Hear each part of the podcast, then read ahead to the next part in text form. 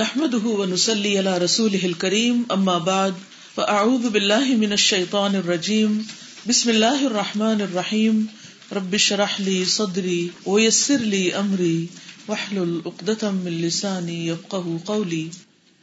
الحديث السادس. إن الحلال بين، وإن الحرام بين. عن ابی عبد اللہ النعمان بن بشیر رضی اللہ عنہما، قال، سمعت رسول اللہ صلی اللہ علیہ وسلم يقول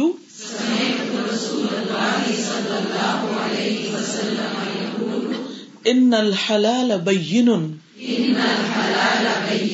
وإن الحرام بين وبينهما أمور مشتبهات لا يعلمهن كثير من الناس فمن اتقى الشبهات فقد استبرأ لدينه وعرضه ومن وقع في الشبهات وقع في الحرام كالراعي يرعى حول الحمى يوشك أن يرتع فيه ألا وإن لكل ملك حما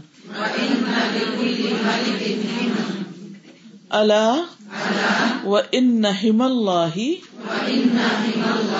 محارمه ألا وإن في الجسد مزغة إذا صلحت صلح الجسد كله وإذا فسدت فسد الجسد كله الا وهي القلب. رواہ البخاری و مسلم اب حدیث کو دوبارہ سنیے. عن ابی عبد اللہ النعمان ابن بشیر رضی اللہ عنہما قال، سمعت رسول اللہ صلی اللہ علیہ وسلم يقول ان الحلال بین وان الحرام بین وبينهما امور مشتبہات مشتبهات لا يعلمهن كثير من الناس. فمن اتقى الشبهات فقد استبرأ لدينه وعرضه، ومن وقع في الشبهات وقع في الحرام. كالراعي يرعى حول الحمى، يوشك أن يرتع فيه. ألا وإن لكل ملك حما ألا وإن حمى الله محارمه. ألا وإن في الجسد مزغة. إذا صلحت صلح الجسد كله واذا فسدت، فسد الجسد كله الا وهي القلب. اب لفظی ترجمہ دیکھ لیتے ابو عبد اللہ النعمان بن بشیر رضی اللہ عنہما سے روایت ہے۔ انہما اس لیے کہ دونوں ہی مسلمان ہیں، باپ اور بیٹا۔ نعمان بھی اور بشیر بھی۔ سمے تو میں نے سنا رسول اللہ صلی اللہ علیہ وسلم سے یقول آپ فرماتے تھے، ان الحلال بے شک حلال بین واضح ہے۔ وہ ان الحرام، اور بے شک حرام، بین واضح ہے۔ وہ بین اور ان دونوں کے درمیان یعنی حلال اور حرام کے درمیان، امور۔ ان کچھ امور ہیں، کچھ معاملات ہیں، مشتبہات ان شبے والے یعنی بعض چیزیں شبہ والی ہیں۔ لا یعلمہن، نہیں جانتے ان کو۔ کثیر ان بہت سے۔ من الناسی لوگوں میں سے۔ فمن، تو جو کوئی اتقا، بچ گیا یا بچتا رہا۔ اشبہاتی شبہ والی چیزوں سے، مشتبہ چیزوں سے۔ فقد، پس تحقیق۔ استبرا اس نے بچا لیا۔ لدین ہی اپنے دین کو۔ و ارد ہی اور اپنی عزت کو۔ ومن اور جو کوئی وقع پڑ گیا پھر شبہاتی شبہ کی چیزوں میں وقع پڑ گیا فی الحرامی، حرام میں۔ کر رائی چرواہے کی طرح۔ یر آ جو چرتا ہے۔ حول الحما، چراگاہ کے ارد گرد۔ ہما کہتے ہیں چراگاہ کو۔ یو شکو قریب ہے، ان یہ کہ یر تا فی ہی چرائے اس میں یعنی اپنے جانوروں کو۔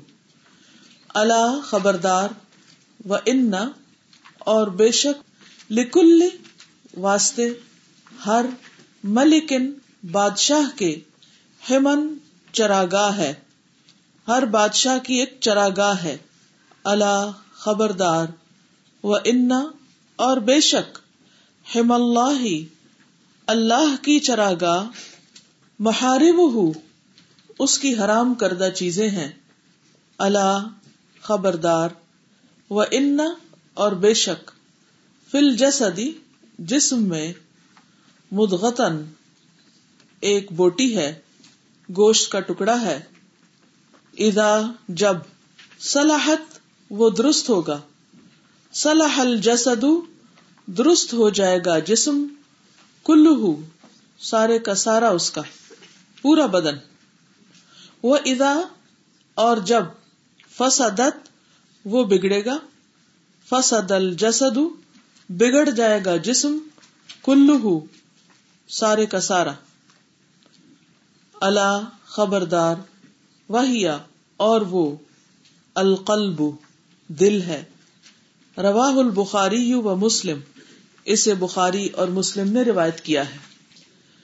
ابو عبد اللہ نعمان بن بشیر رضی اللہ عنہما کہتے ہیں، میں نے رسول اللہ صلی اللہ علیہ وسلم سے سنا، آپ فرماتے تھے، حلال واضح ہے اور حرام بھی واضح ہے۔ اور ان دونوں کے درمیان بعض چیزیں شبے والی ہیں، جن کو بہت لوگ نہیں جانتے کہ حلال ہے یا حرام۔ پھر جو کوئی بھی شبہ کی چیزوں سے بچ گیا اس نے اپنے دین اور اپنی عزت کو بچا لیا اور جو کوئی شبے والی چیزوں میں پڑ گیا، وہ حرام میں پڑ گیا۔ اس کی مثال چرواہے کی ہے، جو چراگاہ کے آس پاس اپنے جانوروں کو چرائے۔ قریب ہے کہ وہ کبھی اس چراگاہ کے اندر گھس جائے۔ سن لو، ہر بادشاہ کی ایک چراگاہ ہوتی ہے۔ اللہ کی چراگاہ اس کی حرام کردہ چیزیں ہیں۔ بس بچو ان سے۔ اور سن لو بدن میں گوشت کا ایک ٹکڑا ہے۔ جب وہ درست ہوگا تو سارا بدن درست ہوگا۔ اور جب وہ بگڑے گا تو سارا جسم بگڑے گا۔ سن لو، وہ ٹکڑا دل ہے۔ اب دیکھیے کہ پہلی حدیث کس کے بارے میں تھی؟ نیت کے بارے میں۔ دوسری حدیث، دین کا تعارف۔ اسلام، ایمان، احسان۔ تیسری حدیث پلرز آف اسلام۔ گڈ۔ چوتھی حدیث انسان کی تخلیق کے بارے میں، پانچویں حدیث بدعت کے بارے میں اور چھٹی حدیث حلال حرام کے بارے میں۔ تو آپ دیکھ رہے ہیں کہ یہ کلیکشن کتنی زبردست ہے۔ اس میں دین کی بنیادی اصولی باتیں بہت خوبصورتی کے ساتھ ایک کے بعد ایک طرح سے سما دی گئی جیسے ایک لڑی میں پروئے ہوئے موتی ہوں۔ اسی لیے اس کتاب کو بہت زیادہ پذیرائی حاصل ہوئی ہے اوور دا سینچریز مختصر کتاب ہے، لیکن دین کی جو اہم ترین باتیں ہیں جو لوگوں کو پتا ہونی چاہیے، ان کو بہت اچھی طرح واضح کرتی ہے اور صحیح احادیث پر مشتمل ہے تو آج ہم ان شاء اللہ ایک اور بہت اہم حدیث کے بارے میں پڑھیں گے اور وہ ہے حلال اور حرام سے متعلق، اور اس کا عنوان ہے ان الحلال بین و ان الحرام بین۔ اس حدیث کی وضاحت بھی ایک اور حدیث سے ہوتی ہے۔ صحیح بخاری کی حدیث ہے ٹو زیرو فائیو ون اس میں ہم دیکھتے ہیں کہ نبی صلی اللہ علیہ وسلم نے فرمایا کہ حلال بھی کھلا ہوا ہے یعنی بالکل واضح ہے، اور حرام بھی ظاہر ہے۔ لیکن ان دونوں کے درمیان کچھ مشتبہ چیزیں ہیں۔ وبئی نہ ہوما امور ان مشتب بس جو شخص ان چیزوں کو چھوڑ دے پمن کا معشب بحال جن کے گناہ ہونے یا نہ ہونے میں شبہ ہے۔ پتہ نہیں گناہ ہے یا نہیں شبہ والی بات ہے، شک والی بات ہے، تو انسان اگر شک کو چھوڑ دے یعنی ان چیزوں کو بھی چھوڑ دے، تو وہ ان چیزوں کو تو ضرور ہی چھوڑ دے گا جن کا گناہ ہونا ظاہر ہے۔ یعنی جو شک والی چیزوں سے بچے گا، وہ گناہ سے خود ہی بچ جائے گا۔ لیکن جو شخص شک کی چیزوں کے کرنے کی ضرورت کرے گا، مشکوک چیزوں کو ہاتھ لگا دے گا، تو قریب ہے کہ وہ ان گناہوں میں مبتلا ہو جائے جو بالکل واضح طور پر گناہ کہ اس کے دل سے حرام کی جو وحشت ہے یا حرمت ہے، وہ نکل جائے گی اور پھر وہ جا حرام میں پڑے گا۔ لوگوں، یاد رکھو، گناہ اللہ تعالی کی چراگاہ ہے۔ جو بھی چراگاہ کے ارد گرد چرے گا، اس چراگاہ کے اندر چلا جانا اس کے لیے غیر ممکن نہیں۔ یعنی چراگاہ کو تشبیح دی گئی ہے ایک ایسی جگہ سے کہ جس میں جانا منع حرام ہے، ممنوع ہے۔ یعنی ممنوع علاقہ نو اینٹری تو جو اگر کوئی بھی شخص اگر ایسے بارڈر کے پاس جا کے کھڑا ہو جائے گا کہ جس کے بعد اس کو آگے جانا منع ہے، تو کیا ہوگا؟ کہ وہ کسی بھی وجہ سے، غلطی سے شبے سے اس کے اندر جا پڑے گا۔ اس لیے اس سے بھی بچ کے رہو۔ بہت ہی اہم حدیث اور یہ احکام کے بارے میں ہے۔ ٹھیک ہے؟ دین میں کچھ چیزیں عقیدے سے متعلق ہیں، کچھ عبادات سے متعلق ہیں، اور کچھ احکام سے متعلق ہے یعنی لیگل میٹر سے متعلق ہے یا رولنگ سے متعلق ہے جو اسلام کی ہمیں دی گئی ہیں۔ یعنی اسلام کا جو عملی پہلو ہے، اس سے متعلق۔ تو احکام کی یہاں تین قسمیں بتائی گئی یعنی تین طرح کے کام ہوتے ہیں۔ نمبر ایک، واضح حلال چیزیں۔ جن کے حلال ہونے میں کوئی شک ہی نہیں۔ مثلاً، اگر میں یہ پانی پی رہی ہوں، تو آپ میں سے کوئی کہے گا کہ یہ حرام ہے؟ کہیں گے؟ کیوں؟ کیونکہ پانی کا حلال ہونا بچے بچے کو پتا ہے۔ بالکل واضح کلیئر کوئی شک نہیں، جتنا چاہو پیو۔ ٹھیک ہے؟ یہ ہے واضح۔ کوئی اور مثال دیجیے مثلاً فروٹ ویٹ سبزی، آٹا، چاول وغیرہ وغیرہ۔ ٹھیک ہے؟ اسی طرح جو لباس ہم پہنتے ہیں۔ تو یہ چیزیں بالکل واضح ہیں، حلال ہیں، جائز ہیں۔ کچھ چیزیں ایسی ہیں کہ جن کے حرام ہونے میں کوئی شک ہی نہیں۔ مثلاً زنا کسی کو کوئی ڈاؤٹ ہی نہیں کہ وہ حرام ہے۔ کوئی کسی طریقے سے بھی کھینچ تان کے اس کو حلال نہیں کر سکتا، جائز نہیں کر سکتا۔ سب کو پتا ہے۔ اسی طرح شراب پینا، جھوٹ بولنا، چوری کرنا، ماں باپ کی نافرمانی کرنا واضح طور پر حرام ہے۔ اور سب کو پتا ہے کہ حرام ہے۔ لیکن کچھ چیزیں ایسی ہیں کہ جن کے بارے میں حلال یا حرام ہونا بالکل واضح نہیں ہے۔ اس کی وجہ کوئی بھی ہو سکتی۔ بعض اوقات لا علمی کو پتا نہیں ہے، کوئی نئی چیز ہے۔ ان سین ہے ان یوژل قسم کی ہے۔ تو انسان شک میں پڑ جاتا ہے پتا نہیں یہ پھر جائز بھی ہے یا نہیں، حلال بھی ہے یا نہیں۔ تو بعض اوقات اس کی دلیل نہیں ہوتی، بعض اوقات لا علمی ہوتی۔ بعض اوقات علم ہوتا ہے لیکن ہاف اینڈ ہاف ہوتا ہے، شک ہوتا ہے، یا کسی سے کچھ سنا ہوتا ہے، کسی سے کچھ سنا ہوتا ہے، تو وہ ایک گرے ایریا بیچ میں آ جاتا ہے۔ تو اسلام میں ہر چیز بلیک اینڈ وائٹ نہیں ہے۔ کچھ ایریاز ٹوٹل بلیک ہیں، وہ بھی سب کو نظر آ رہے ہیں۔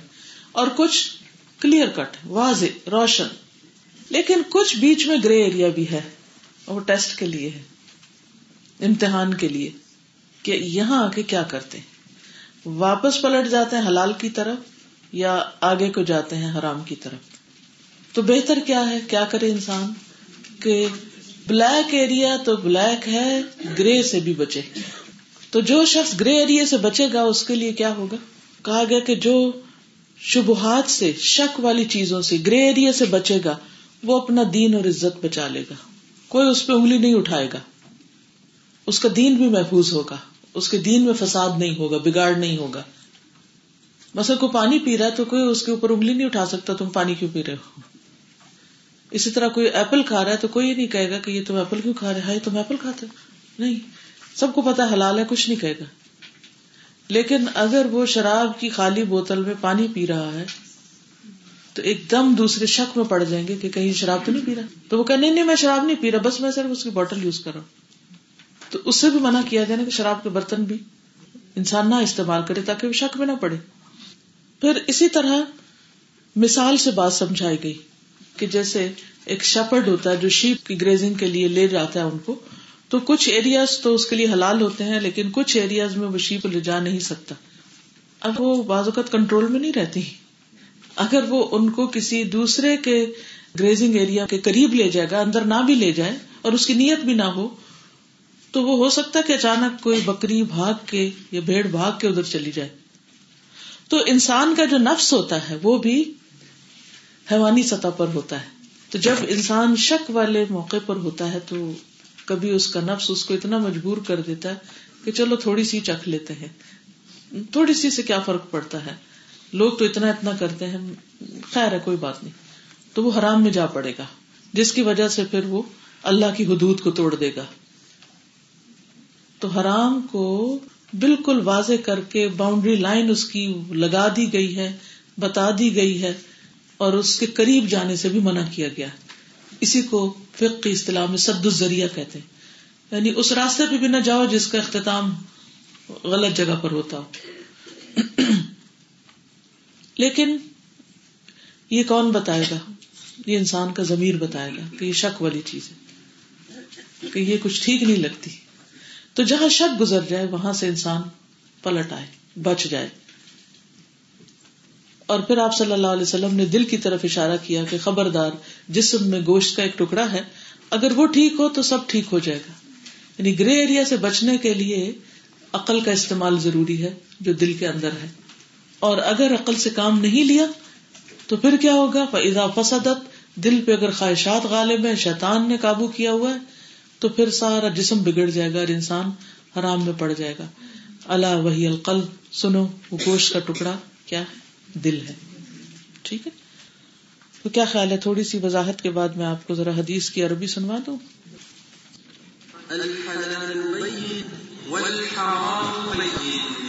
عن أبي عبد الله النعمان بن بشير رضي الله سمعت رسول الله صلى الله عليه وسلم يقول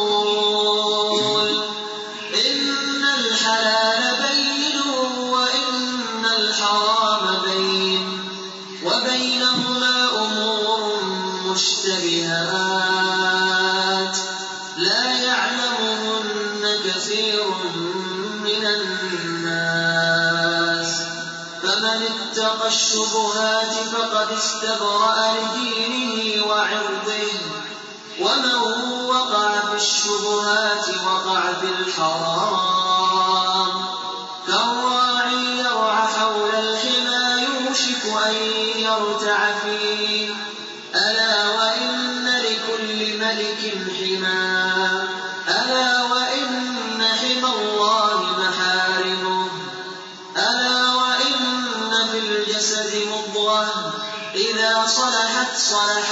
الجسد كله، وإذا فسدت فسد الجسد كله، ألا وهي القلب.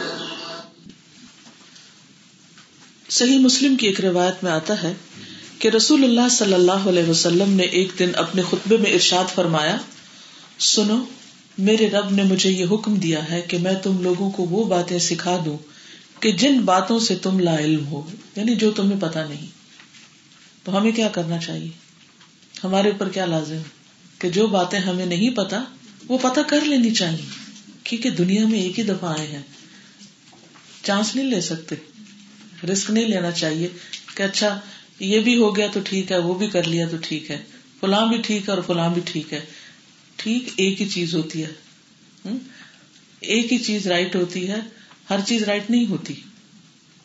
تو فرمایا کہ میں تم لوگوں کو وہ باتیں سکھا دوں جن باتوں سے تم لا علم ہو۔ میرے رب نے آج کے دن وہ باتیں مجھے سکھا دی ہیں۔ میں نے اپنے بندے کو جو مال دیا ہے وہ اس کے لیے حلال ہے اور میں نے اپنے سب بندوں کو حق کی طرف رجوع کرنے والا پیدا کیا ہے۔ لیکن شیاتین ان کے پاس آ کر انہیں ان کے دین سے بہکاتے ہیں۔ یعنی بندے کو پتا ہے کیا ٹھیک ہے، کیا غلط ہے۔ لیکن پھر وہ غلط کام کیوں کر جاتا ہے؟ کیونکہ شیاتین آ کے بہکاتے ہیں، وہ پیچھے لگے رہتے ہیں۔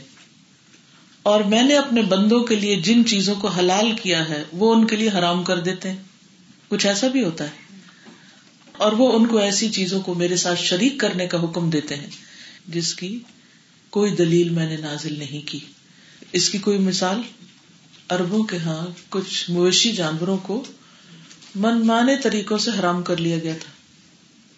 بحیرہ صاحبہ، حام وسیلہ ان کے نام بھی خود رکھ لیے۔ حالانکہ ان سب کو اللہ نے حلال کر لیا۔ بعض کو کچھ کے لیے حلال کرتے، کچھ کے لیے حرام کرتے، اور بعض کو سب کے لیے حرام کر دیتے۔ تو حلال کو حرام کرنا بھی جائز نہیں، اور حرام کو حلال کرنا بھی جائز نہیں۔ کیونکہ حلال اور حرام کرنے کا اختیار کس کے پاس ہے؟ صرف اللہ تعالی کے پاس ہے۔ حتیٰ کہ رسول اللہ صلی اللہ علیہ وسلم کو بھی نہیں دیا گیا۔ کہ وہ اللہ کی حلال کردہ کسی چیز کو حرام کر لیں، حتیٰ کہ اپنے اوپر بھی نہیں حرام کر سکتے۔ سورت تحریم کے شروع میں آتا تحریم کا مانا ہوتا حرام کرنا۔ یا نبی لما تحرم ما احل اللہ لک؟ اے نبی، آپ اپنے اوپر وہ چیز کیوں حرام کر رہے ہیں جو اللہ نے آپ کے لیے حلال کی ہے؟ تو اس قانون سازی کا اختیار صرف اللہ کے پاس ہے۔ کہ وہ بندوں کے لیے حلال یا حرام کرے۔ تو نبی صلی اللہ علیہ وسلم نے کیا فرمایا کہ اللہ تعالیٰ نے مجھے بتایا ہے کہ میں آپ سب کو بتا دوں کہ کیا حلال ہے اور کیا حرام ہے۔ عبید اللہ بن عمر بیان کرتے ہیں کہ عمر بن عبد العزیز نے خطبہ دیتے ہوئے ارشاد فرمایا، اے لوگو، بے شک اللہ نے تمہارے نبی کے بعد کسی اور نبی کو مبوس نہیں کرنا۔ خاتم النبی ہے وہ۔ اور اس نبی پر اپنی جو کتاب نازل کی، اس کے بعد کسی اور کتاب کو نازل نہیں کیا۔ لہذا، اپنے نبی کی زبان کے ذریعے اللہ تعالیٰ نے جن چیزوں کو حلال کر دیا، وہ قیامت تک حلال رہیں گی۔ کسی اور کے پاس اختیار نہیں کہ ان کو حرام کرے۔ اور اپنے نبی کی زبان کے ذریعے جن چیزوں کو حرام قرار دیا، وہ قیامت تک حرام رہے گی۔ تو کسی مجتہد کو، کسی اسکالر کو، کسی قاضی کو فقیر کو، محدث کو، مفسر کو واضح حرام کو حلال کرنے کا کوئی اختیار نہیں کہ کوئی یہ کہے کہ اچھا اس حالت میں سود لے سکتے ہیں یا سود پہ گھر لے سکتے ہیں یا اس حالت میں یہ غلط کام کر سکتے ہیں، نہیں۔ حرام حرام ہے اور بہت واضح ہے اور اس میں پڑھنا انسان کے لیے، اس کی دین اور عزت کے لیے نقصان کا سبب ہے۔ کل بھی ہم نے حدیث پڑھی تھی۔ کہ رسول اللہ صلی اللہ علیہ وسلم نے فرمایا کہ میانہ روی کے ساتھ رزق کی تلاش کرو، حلال روزی حاصل کرو اور حرام کو چھوڑ دو۔ یعنی جلد بازی نہ کرو۔ اگر تھوڑا انتظار بھی کرنا پڑے اپنے مقصد تک پہنچنے کے لیے، تو حلال ذریعہ اور حلال طریقہ ہی اختیار کرو۔ ورنہ دین اور عزت دونوں کو نقصان ہوگا۔ کیونکہ آپ صلی اللہ علیہ وسلم نے ایک اور جگہ پر فرمایا، سلسلہ صحیح ہمیں اپنے اور حرام امور کے مابین کسی حلال چیز کو آڑ بنائے رکھو۔ یعنی حرام اور اپنے بیچ میں گرے کو نہیں، حلال کو آڑ بنائے رکھو، ٹھیک ہے؟ جس نے ایسا کیا، اس نے اپنے دین اور عزت کو محفوظ کر لیا۔ نبی صلی اللہ علیہ وسلم نے اس بارے میں بھی پیشن گوئی کی تھی کہ ایک زمانہ ایسا آئے گا کہ لوگوں کے اندر حلال اور حرام کی کوئی تمیز ہی نہیں رہے گی۔ پرواہ نہیں کریں گے۔ کچھ بھی ملے گا، لے لیں گے۔ بخاری کی روایت ہے نبی صلی اللہ علیہ وسلم نے فرمایا، لوگوں پر ایک ایسا زمانہ آئے گا کہ انسان کوئی پرواہ نہیں کرے گا کہ جو اس نے حاصل کیا وہ حلال سے کیا یا حرام سے کیا۔ بس اتنی لالچ اور اتنی خود غرضی بڑھ جائے گی، اتنی ہرس اور حوث بڑھ جائے گی کہ انسان بس اپنے من پسند، اپنی خواہش کی تکمیل کے لیے کسی بھی چیز پہ جا ہاتھ مارے گا۔ اور پھر ہوتا کہ عام طور پر انسان اپنے آپ کو جھوٹی تسلی دے دیتا ہے۔ تو قرآن مجید سے نبی صلی اللہ علیہ وسلم کی سنت سے حلال اور حرام واضح طور پر ہمیں پتہ چلتے ہیں۔ لیکن کچھ چیزیں ایسی ہیں کہ جو بیچ کا گرے ایریا ہے ان کے بارے میں عموماً انسان شک و شبے کا شکار رہتا ہے۔ تو اس کے بارے میں کیا کرے یہ ہے اصل سوال۔ مثلا پانی ہے، کھانا ہے، جو چیزیں ظاہر طور پہ حلال ہے جو ظاہر طور پہ حرام ہے تو انسان کو مشکل نہیں ہوتی سمجھنے میں۔ لیکن شبہ والی چیزیں۔ اس کی کئی صورتیں ایک صورت یہ ہے کہ مثلاً کوئی حدیث ہے جس میں کسی چیز سے منع کیا گیا ہے۔ تو اب آپ کو نہیں پتا کہ وہ حدیث صحیح ہے یا ضعیف ہے۔ تو آپ شک میں پڑ جاتے ہیں۔ جیسے قرآن مجید کی کوئی آیت ہے تو اس میں تو کوئی شک کی بات ہی نہیں ہے۔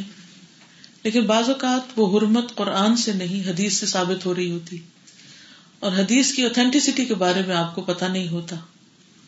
لہذا آپ ڈاؤٹ فل رہتے۔ اور پھر اگر حدیث صحیح ہے، یہ پتا چل جاتا ہے، تو کیا واقعی اس سے وہ حکم نکل رہا ہے جو ہم نکال رہے ہیں؟ اور اکثر ایسا ہو جاتا ہے۔ بہت دفعہ حدیث مشکل ہو جاتی ہے کہ وہ حکم جو اس سے نکل رہا ہے یا ایک عالم نکال رہا ہے، کیا وہی نکلتا ہے یا نہیں؟ تو اس سے بھی معاملات مشکوک ہو جاتے ہیں پھر۔ یہی سے لوگ فائدہ اٹھاتے ہیں۔ اور کہتے نہیں، فلاں اسکالر جو ہے وہ اس کو حلال کر مثلاً تین طلاق کی بات ہے یا اور اس طرح کی چیزیں ہیں کہ جس میں بعض اوقات ایسی ہی وجوہات کی بنا پر لوگوں کے درمیان اختلاف ہو جاتا ہے۔ ایسے میں انسان کو کرنا کیا چاہیے؟ اختلافی معاملات میں دل کا فتوا لینا چاہیے کہ اگر اس معاملے میں شک ہے مثلاً حرام کو حلال کیا جا رہا ہے اور آپ کا دل نہیں مانتا، تو آپ کو کیا کرنا چاہیے پھر؟ چھوڑ دینا چاہیے۔ جب انسان اس کو چھوڑ دیتا ہے تو اس کے دل کے اندر ایک اطمینان آ جاتا ہے۔ لیکن جب وہ رخصت کا پہلو لے لیتا ہے عام طور پر، بغیر کسی مجبوری کے، تو پھر کیا ہوتا ہے؟ دل میں ایک کسک سی رہتی ہے۔ ایسے لوگ کیا کرتے ہیں؟ پھر ہر اسکالر سے ایک ہی سوال کیے جاتے ہیں۔ پھر وہ فتوا شاپنگ شروع کر دیتے ہیں۔ اس دکان پہ کھڑے ہوتے ہیں، اس پہ ہوتے ہیں، اس پہ ہوتے ہیں، اور صرف پوچھتے ہی چلے جاتے ہیں، کرتے آخر میں پھر بھی اپنی مرضی۔ اس کا حل کیا ہے؟ اللہ کا ڈر تقوا کہ ہمارا معاملہ بندوں کے ساتھ نہیں ہے، اللہ سبحان تعالی کے ساتھ ہے۔ تو مشتبہ چیزیں جو ہیں، ان کے بارے میں بہت سے لوگ واضح نہیں ہوتے۔ کیا فرمایا؟ لا کثیر من الناس۔ گرے ایریا کے بارے میں لوگوں کی اکثریت جو ہے، وہ لا علم ہے۔ ان کو علم نہیں ہوتا۔ اس لیے پھر وہ بار بار حرام میں جا پڑتے ہیں۔ اور ایک ڈاؤٹ فل زندگی، ایک بے چینی والی زندگی گزارتے ہیں۔ واضح طور پر وہ کسی ایک طرف نہیں ہوتے۔ اب یہ ہے کہ اس کی کیا وجہ ہے کہ بہت سے لوگ نہیں جانتے گرے ایریا کو۔ اس کی وجہ لا علمی ہے ان کی۔ جو اسکالر ہوتے ہیں وہ تو اس معاملے میں انویسٹیگیٹ کرتے ہیں، مختلف چیزوں کو پڑھتے ہیں اور ایک نتیجے پہ پہنچ کر ایک راستہ لے لیتے ہیں۔ لیکن عوام الناس جو ہے وہ عام طور پر چونکہ جانتے نہیں، اس لیے وہ قلق، اضطراب اور بیچ کی زندگی بعض اوقات گزارتے رہتے ہیں۔ بعض اوقات یہ ہوتا ہے کہ علم تو موجود ہوتا ہے، لوگوں کی سمجھ میں نہیں آتی بات۔ اس کی کیا وجہ ہوتی ہے کہ بات سمجھ نہیں آتی؟ آپ بتائیے نا۔ بات بڑی واضح ہے، لیکن کچھ لوگوں کو وہ سمجھ آئی نہیں رہی۔ جیسے کل ہم نے بدعت پہ بات کی اور کتنی خطرناک چیزیں بدتیں جو ہم دین کے نام پر کرتے ہیں۔ لیکن کچھ لوگ ان کو کرے چلے جاتے ہیں، جب ان کو روکا جائے تو وہ کہتے ہیں وہ بڑے بڑے اسکالر جو کر رہے ہیں۔ بس یہ وزر دے دیتے ہیں۔ کیا اسکالر معصوم ہوتے ہیں؟ یا وہ علم کل ہوتے ہیں؟ کیا وہ امبیا ہوتے ہیں؟ معصوم ہوتے ہیں؟ نہیں، وہ بھی انسان ہوتے ہیں۔ اور بعض اوقات ان کی سمجھ میں کوئی فرق ہو سکتا ہے۔ ان کو بھی سمجھ نہیں آ رہی ہوتی کوئی بات۔ تو اللہ سبحان و تعالیٰ نے ہم سے یہ دلیل نہیں لینی کہ چونکہ فلاں کہہ رہا تھا اس لیے میں نے کر لیا، جب کسی معاملے میں شک ہو تو شک کو دور کر لینا چاہیے اور دلیل معلوم کر لینی چاہیے۔ اور اس کے سمپل طریقہ ہے۔ کیا یہ قرآن میں لکھا ہوا ہے؟ کیا نبی صلی اللہ علیہ وسلم نے کیا ہے یا آپ کی سنت سے کچھ ثابت ہے؟ کوئی چیز ایسی ملتی ہے کہ صحابہ کرام یہ سب کرتے ہوں؟ تو بات واضح ہو جاتی ہے۔ اور پھر بھی اگر انسان کے اندر ڈاؤٹ ہے ڈاؤٹ فل گرے ایریا تو بہتر ہے کہ اس کو چھوڑ کے ایک طرف ہو۔ ان چیزوں میں نہ پڑے۔ کیونکہ کہیں ایسا نہ ہو کہ وہ کرتے کرتے کرتے انسان فتنے میں پڑ جائے اور اصل عبادت اور اصل کام جو ہے وہی چھٹ جائے اس سے۔ اب یہ ہے کہ کچھ لوگ تو جانتے نہیں، جاننے کی زحمت ہی نہیں کرتے۔ کچھ لوگ جانتے ہیں لیکن جان کے انجان بنے ہوئے، جاننا نہیں چاہتے۔ وہ صاف کہتے ہمیں نہ بتاؤ۔ پھر ہمیں یہ کرنا پڑے گا۔ اب یہ نہ حرام کر دینا۔ اب اس کا نہیں کہہ دینا میں کھانے لگی، یہ نہ کہنا کہ یہ زبیہ نہیں ہے۔ چونکہ وہ اپنی خواہشات پہ چلنا چاہتے ہیں، اپنی مرضی کرنا چاہتے ہیں، اس لیے وہ اپنے من مانے مطلب نکالتے ہیں۔ یا اس کی بات کا ریفرنس دے دیتے ہیں جو ان کی مرضی کے مطابق کچھ کہہ رہا ہوتا ہے۔ حالانکہ ان کا دل گواہی دے رہا ہوتا ہے کہ ٹھیک نہیں ہے۔ تو اینڈ آف دا ڈے فیصلہ کس بنیاد پر ہوگا؟ کہ اللہ نے اندر جو مفتی بٹھا رکھا تھا، ایک ضمیر نام کی چیز جو اس نے رکھی تھی، اس کے مطابق کیا تھا؟ تمہارا دل کہہ رہا تھا کہ یہ ٹھیک نہیں ہے، اور پھر تم نے بہانا کر کے صرف خواہش پوری کرنے کے لیے کسی کے ذمے ڈال کے وہ کام کر لیا۔ تو کیوں کیا؟ اور یہ تکوا کے خلاف ہے۔ تکوا کیا ہے؟ شک والی چیز کو چھوڑ دینا۔ تو بعض اوقات انسان کی خواہشات انسان کو جاہل بنا دیتی ہیں۔ اور اس وقت اس کی جو خواہشات ہیں وہ اس کے اوپر اتنی حاوی ہو جاتی ہیں کہ وہ ایک بات کو جانتے ہوئے بھی انجان ہو جاتا ہے یعنی خواہشات اس کو اندھا کر دیتی ہیں۔ بعض اوقات یہ ہوتا ہے کہ ایک بری چیز کو شیطان بہت خوشنما بنا دیتا ہے۔ انسان کو پتا ہے کہ یہ ٹھیک نہیں۔ مثلاً ایک مرد کا کسی عورت کے حسن کی طرف دیکھنا۔ جب اٹریکشن فیل ہو رہی ہو تو کیا حکم ہے؟ مت دیکھو۔ لیکن عموماً لوگ اس وقت کیا کرتے ہیں؟ کوئی نہ کوئی تعویل کر لیتے ہیں کہ یہ بھی اللہ کی کریشن ہے یا وغیرہ وغیرہ۔ مجھے تو اس سے کوئی فرق نہیں پڑتا۔ میرا دل بڑا صاف ہے۔ میرے دل کا پردہ ہے، اس لیے دیکھنے میں کیا حرج ہے؟ اور اندر سے دل بتا رہا ہے کہ دل ادھر مائل ہو رہا ہے اور یہ غلط ہے۔ تو ایک معمولی شکل و صورت کی عورت کو بھی شیطان اتنا حسین بنا دیتا ہے کہ اپنی بیوی اس کو بالکل بے وقوف نظر آتی ہے۔ اس کا کوئی گر، اس کی کوئی عقل، سمجھ، اس کو بھاتی نہیں۔ اور اس کے مقابلے میں ناقصات العقل یعنی بالکل نہ سمجھ سی عورت اس کے آواز پہ چاہ جاتی۔ یہ ہوا کیوں؟ اس مصیبت میں کیوں پڑا وہ؟ کیونکہ اس نے گرے ایریا میں قدم رکھ دیا تھا۔ حالانکہ اس کے بارے میں تو بڑا واضح حکم بھی ہے۔ یہ تو گرے بھی نہیں ہے، بالکل واضح ہے کہ ایمان والوں سے کیا کہا گیا۔ اپنی نگاہیں نیچے رکھ۔ نیچے کا مطلب فزیکلی سر نیچے کر کے چلنا نہیں ہے ہر وقت، اس کا مطلب یہ ہے کہ ایسی نگاہ جب پڑے کسی عورت پہ اور جس میں اٹریکشن محسوس ہو تو اپنی نگاہ پھیر لو۔ انسان اس کو مت دیکھے۔ تو ہر وہ چیز جو انسان کا دل بتا دیتا ہے نا کہ یہاں دال میں کالا ہے، بس ادھر نہیں جانا، مصیبت میں پڑے۔ کیونکہ اگر کوئی شخص ایک دفعہ دیکھتا اٹریکشن ہوتی، پھر دوسری دفعہ اس کا دل کہتا پھر دیکھوں۔ پھر وہ دیکھنے لگتا، پھر تیسری دفعہ، پھر چوتھی دفعہ۔ پھر انجام کیا ہوگا آپ دیکھیے؟ کہاں جا کے رکے گی بات؟ کیسی کیسی خرابیاں اور کیسی کیسی گھروں کی بربادیاں بازوقت ہو جاتی ہیں؟ ایسی ہی کسی چھوٹی سی غلطی سے کہ جس کے جس کے پیچھے صرف ایک خواہش نفس نے انسان کو جاہل بنا دیا۔ اور اس نے اپنا گھر، بار، عزت، دین یہ کہا نا جس شبے میں پڑ گیا، اس نے کیا کیا؟ دین بھی خراب کیا، عزت بھی برباد کی۔ اور ایسے لوگوں کا دین اور عزت دونوں ہی چلی جاتی، جب وہ شک والی چیزوں میں پڑتے۔ اور شیطان ان کے لیے حرام چیزوں کو بڑا خوبصورت بنا کے پیش کرتا ہے۔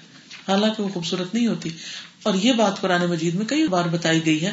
زین الحم شیطان شیطان نے ان کے اعمال یعنی غلط اعمال ان کے لیے خوبصورت بنا دی اٹریکٹو بنا دیے۔ تو وہ انسان اتنی مستی میں آ جاتا ہے کہ اسے یہ بھول ہی جاتا ہے کہ اللہ نے روکا ہے مجھے اس سے اور مجھے رکنا ہے۔ وہ نفس کا گھوڑا اتنا تیز ہو جاتا ہے کہ اس کی باغیں سنبھالنی مشکل ہوتی ہے، وہ انسان کو نیچے گرا کے اس کو روند ڈالتا ہے۔ انسان اپنی خواہشات کے ہاتھوں ذلیل ہو جاتا ہے، روندا جاتا ہے۔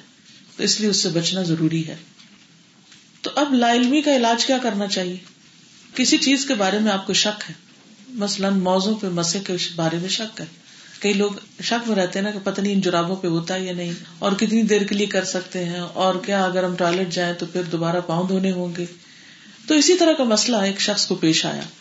زر بن حبیش کہتے ہیں کہ ایک دن میں صفوان بن اسال کے پاس حاضر ہوا تو انہوں نے پوچھا، کیسے آنا ہوا؟ میں نے کہا، حصول علم کے سلسلے میں حاضر ہوا ہوں۔ انہوں نے فرمایا، اللہ کے فرشتے طالب علم کے لیے طلب علم پر خوشی ظاہر کرتے ہیں۔ اس وقت فرشتے آپ پر بھی خوش ہو رہے ہوں گے کہ یہ لوگ اپنی جابس کام، گھر بار چھوڑ کے یہاں صرف سیکھنے کے لیے بیٹھے۔ تو وہ ملائکہ جو ہیں وہ ان کے لیے خوشی ظاہر کرتے ہیں اور اس پر اپنے پر بچھا دیتے ہیں یعنی, یعنی ہمبل ہو جاتے ہیں، ان کے سامنے آجز ہو جاتے ہیں۔ زر بن حبیش کہتے ہیں، میں نے عرض کیا کہ میرے دل میں رفع حاجت کے بعد موضوع پر مسا کرنے کے حوالے سے کھٹک پیدا ہوئی۔ وہ گرے ایریا میں شک آ گیا۔ کہ پتہ نہیں وضو ہوا کہ نہیں۔ آپ چونکہ نبی صلی اللہ علیہ وسلم کے صحابی ہیں، اس لیے میں آپ سے یہ پوچھنے کے لیے آیا ہوں کہ آپ نے اس حوالے سے نبی صلی اللہ علیہ وسلم کو کچھ فرماتے ہوئے سنا ہے؟ آپ کے پاس علم ہے اس کا؟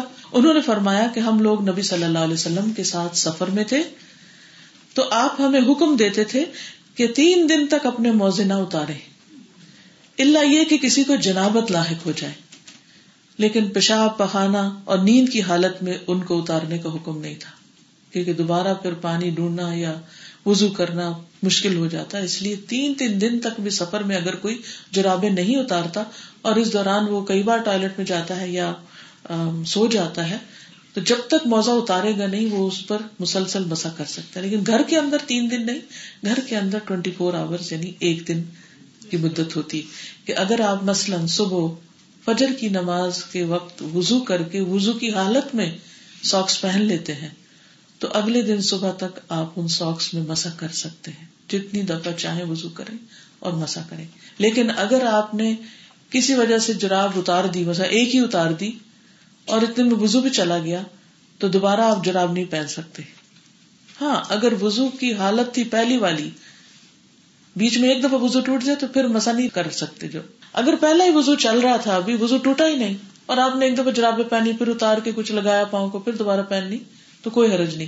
لیکن اگر وزو بریک ہو گیا اور آپ نے جراب اتار دی تو اب وزو کر کے دوبارہ پہننی واضح ہوگی بات؟ اگر کوئی مجبوری نہ ہو تب بھی، گھر میں بھی۔ یعنی اگر صرف سردی ہے یا بار بار سنک میں پانی، پاؤں رکھنا مشکل ہے یا ویسے سہولت ہے تو اللہ سبحان تعالیٰ پسند کرتا ہے کہ اس کی دی ہوئی سہولتوں سے بھی بندے فائدہ اٹھائیں۔ جس طرح وہ اس کے احکامات کی پابندی کرتے ہیں۔ یہ بھی اللہ ہی کا حکم ہے کہ اللہ تعالیٰ کا صدقہ قبول کرے انسان۔ یہ بندے پہ صدقہ ہے ایک طرح سے، ایک طرح سے اس کے لیے آسانی ہے۔ ہاں اتنی ہو کہ وہ پاؤں کو ڈھکے ہوئے ہوں، سردی اس کی روکے ہوئے ہوں، ٹھیک ہے؟ بازو کا بہت اسٹرڈی ہوتی ہے لیکن تھوڑا بہت دکھ رہا ہوتا ہے تو یعنی شیڈ آ رہا ہوتا ہے، کوئی حرج نہیں۔ اسٹرڈی ہو پھٹی ہوئی نہ ہو اوکے جب ایسی کیفیت ہو، اب آپ کے دل میں شک آ رہا ہے، خیال آ رہا ہے، سوال آ رہا ہے، تو پھر آپ کیا کریں؟ شک میں نہ رہیں اور اپنے آپ کو مشقت میں بھی نہ رکھیں۔ کہ آپ کہیں شک والی چیز چھوڑ دو، ٹھیک ہے جرابیں اتار دو وزو کرو ہر وقت۔ اور بعض لوگ بیمار ہو جاتے ہیں، ان کے لیے وزو مشکل ہو جاتا ہے۔ تو صورت میں اللہ نے سہولت دی ہے، یا سردی میں تکلیف ہو جاتی۔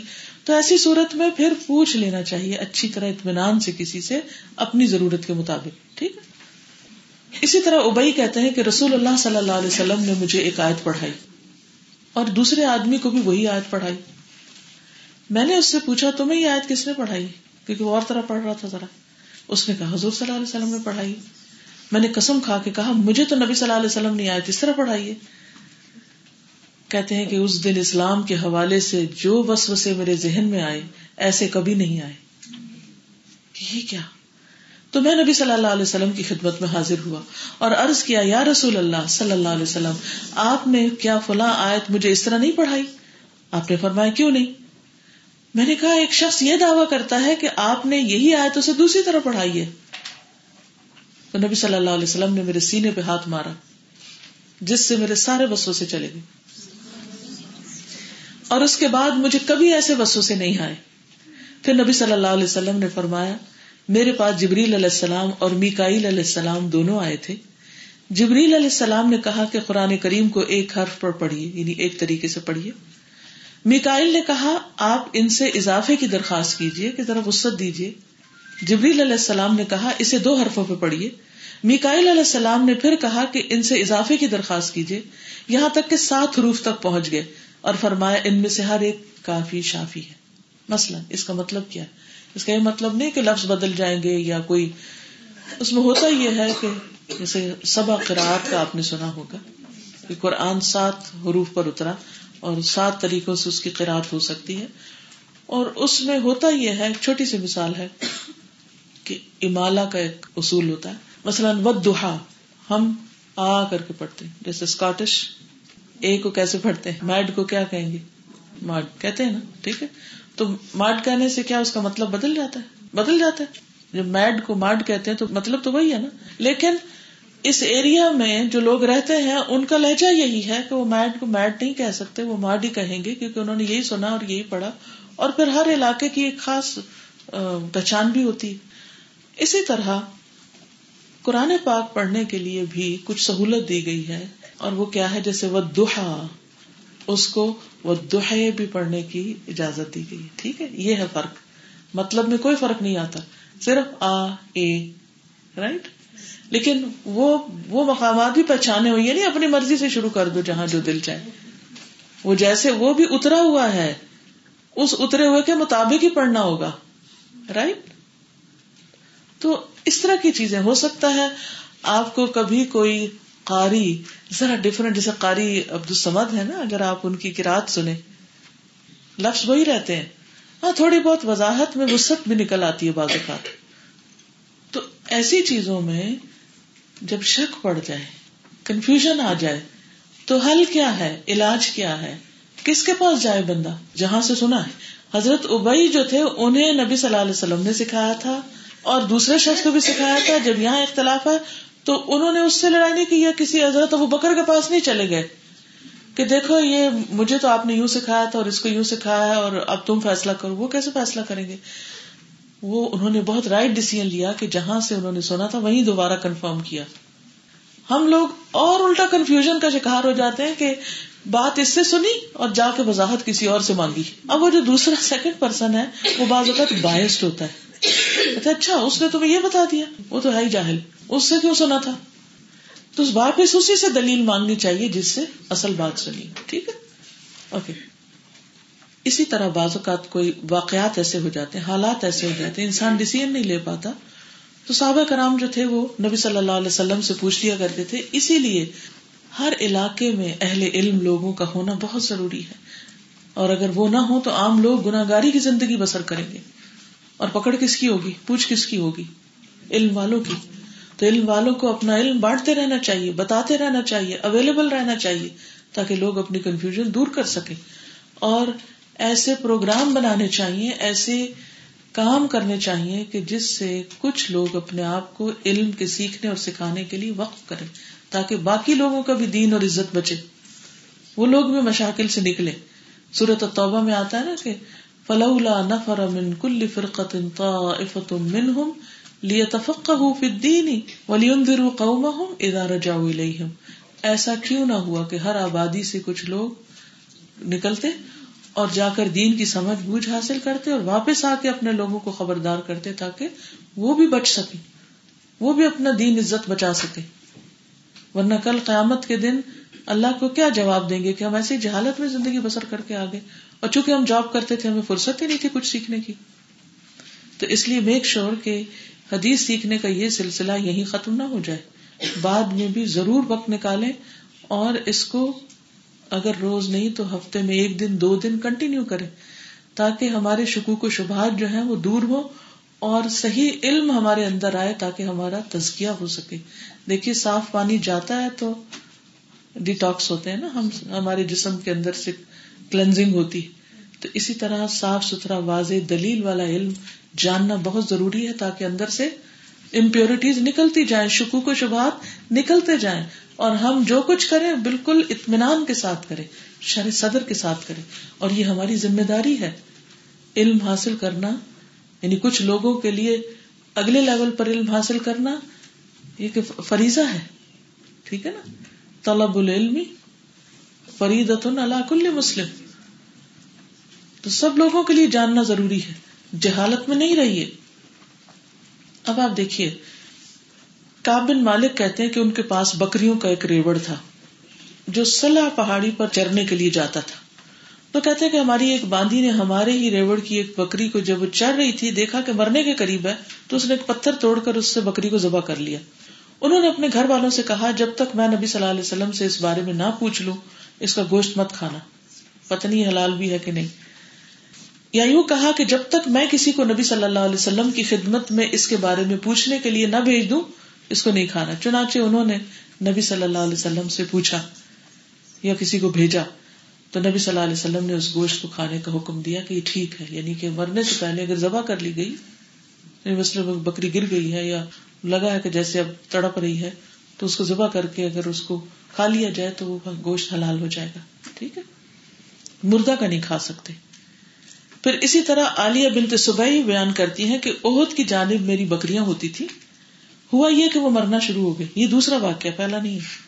تو ام المومنین سیدہ میمونہ رضی اللہ عنہا کے پاس آئی میں اور ان سے ذکر کیا۔ اب دیکھیے کہ نبی صلی اللہ علیہ وسلم کے بعد جو ازواج تھی جسے پہلے پہلے دن میں نے آپ کو بتایا تھا کہ یہ ان کے اوپر یہ لازم تھا کہ گھر میں پائے جانے والے علم کو حاصل کرے اور دوسروں کو سنائے تو سیدہ میمونہ کے پاس وہ آئی اور انہوں نے مجھ سے کہا، اگر تم ان کے چمڑے اتار لیا کرو تو ان سے فائدہ اٹھا لو گی۔ یعنی بکری مر گئی ہے تو مری ہوئی بکری کا چمڑا اتار لیا کر اس کو ایسے نہیں پھینکو مردار کو۔ وہ کہتی ہے، میں نے پوچھا کہ کیا یہ حلال ہے؟ انہوں نے کہا ہاں۔ قرآش کے کچھ لوگ رسول اللہ صلی اللہ علیہ وسلم کے پاس سے گزرے، وہ ایک بکری گھسیٹے جا رہے تھے، جیسے گدا تو رسول اللہ صلی اللہ علیہ وسلم نے فرمایا، تو اس کا چمڑا ہی اتار لیتے اسکن اتار لیتے۔ انہوں نے کہا، یہ مردار ہے، آپ نے فرمایا، اسے پانی اور قرض قرض زوا کے ساتھ اس سے صاف کر دینا۔ قرض کیکر کی مانند ایک درخت ہوتا ہے جو چمڑا صاف کرنے کے لیے استعمال ہوتا ہے، ٹھیک ہے؟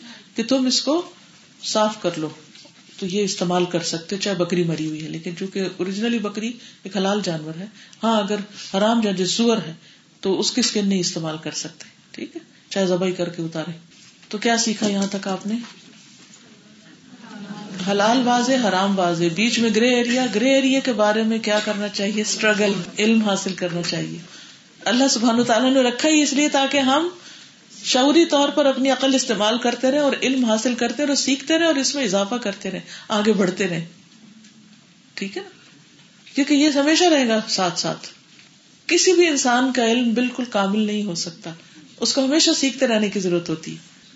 کبھی یہ نہ کہ چونکہ میں نے قرآن پڑھ لیا، اس لیے کافی مجھے سب کچھ پتا چل گیا۔ نہیں پتا ہو بھی تو بھول جاتی ہیں باتیں۔ اور بعض اوقات ہم جب پڑھ رہے ہوتے ہیں، اس وقت عمل کی ضرورت پیش نہیں آتی۔ بعد میں کوئی سچویشن کھڑی ہو جاتی۔ تو اگر ہم مسلسل پڑھ رہے ہیں، تو وہ چیز ہمارے لیے واضح ہو جائے گی ان شاء اللہ اب اس کا فائدہ کیا ہے؟ یعنی پتا کر لینے کا اور شک والی چیز کو چھوڑ کے، یقینی چیز علم کے ذریعے حاصل کرنے کا فائدہ کیا ہے؟ یعنی کیوں کرے یہ چیز؟ تو بتایا کہ جو یہ کرے گا، فمن تک شبہات ہی فقد استبر علی دین ہی ورد ہی تو جو شبہات سے بچ گیا، اس نے یقینی علم حاصل کر لیا، شک والی کیفیت سے نکل آیا، تو اس نے اپنا دین اور اپنی عزت بچا لی، محفوظ کر لی۔ یعنی وہ بچ گیا، اس کا دین بچ گیا۔ اور اگر پڑا رہا شبہات میں تو کیا ہوگا؟ دین کا نقصان ہو جائے گا۔ تو دین کا نقصان کوئی معمولی چیز ہے؟ اگر کسی کے دین کا نقصان ہو جائے تو کیا ہوگا؟ بتائیے۔ جی کیا ہوگا؟ آخرت خراب ہوگی اور آج کل مسلمانوں کی عزت کیسی ہے؟ وقار اور عزت بچی ہوئی ہے۔ سکون تباہ برباد ہے۔ کیا وجہ ہے؟ دوسری قومی مسلمانوں سے کیوں نہیں ڈرتی؟ کیوں نہیں عزت کرتی ان کی؟ کیونکہ وہ اپنے دین پر نہیں۔ ان کا کوئی قول و قرار نہیں۔ کہیں گے، یہ ہے مسلمان۔ اس کو مسلمان ہونا کہتے ہیں۔ اسی طرح ایک انسان اچھا بھلا دیندار ہے، پڑھا لکھا ہے، سمجھدار ہے۔ لیکن وہ شعبے میں پڑ گیا ہے وہ شعبے والی چیزیں اختیار کرنی شروع کر دی۔ تو سب کی انگلیاں اٹھے گی نا کہ ویسے تو یہ بڑا دیندار بنتا ہے۔ اور یہ دیکھو کہاں جا رہا ہے۔ روز اس کو نائٹ کلب کے پاس دیکھتے ہیں۔ تو ایسی چیز جگہوں کے پاس سے بھی نہیں گزرنا چاہیے۔ آپ کو یاد ہوگا کہ نبی صلی اللہ علیہ وسلم ایک دفعہ اتکاف کی حالت میں تھے تو حضرت صفیہ ان سے ملنے کے لیے آئی تو مسجد سے باہر ذرا ان سے بات کرنے لگے۔ اتنے میں دو لوگ جا رہے تھے۔ تو آپ نے ان کو روک کے فرمایا کہ یہ میری بیوی ہے کیوں؟ کہا، یا رسول اللہ، ہم آپ کے بارے میں تو نہیں شک کر سکتے. تو اصل بات یہی ہے کہ جو شک سے نکال دے لوگوں کو، اس کا دین عزت دونوں بچ جاتے ہیں۔ ورنہ اس کا دین بھی مشکوک ہو جائے گا۔ وہ کہیں گے یہ کوئی ڈاؤٹ فل پرسن لگتا ہے۔ تو دین بھی بچایا اور عزت بھی بچائی۔ یعنی لوگوں کے درمیان وہ ایک معزز انسان رہے گا جو شکوک والی چیزوں سے بچے گا۔ ورنہ لوگ اس پہ تان و تشنی شروع کر دیتے ہیں۔ اور دوسری طرف آگے کیا فرمایا؟ عربک کو دیکھیے۔ وہ من وقا فل شبہات وقا فل حرام جو شبہات میں پڑ گیا وہ تو حرام میں ہی جا پڑے گا۔ یعنی حرام سے بچنے کے لیے کیا کرو؟ شک شبہ والی چیز بھی چھوڑ دو۔ اگر حرام سے بچنا حرام سے بچنا کیوں ضروری ہے؟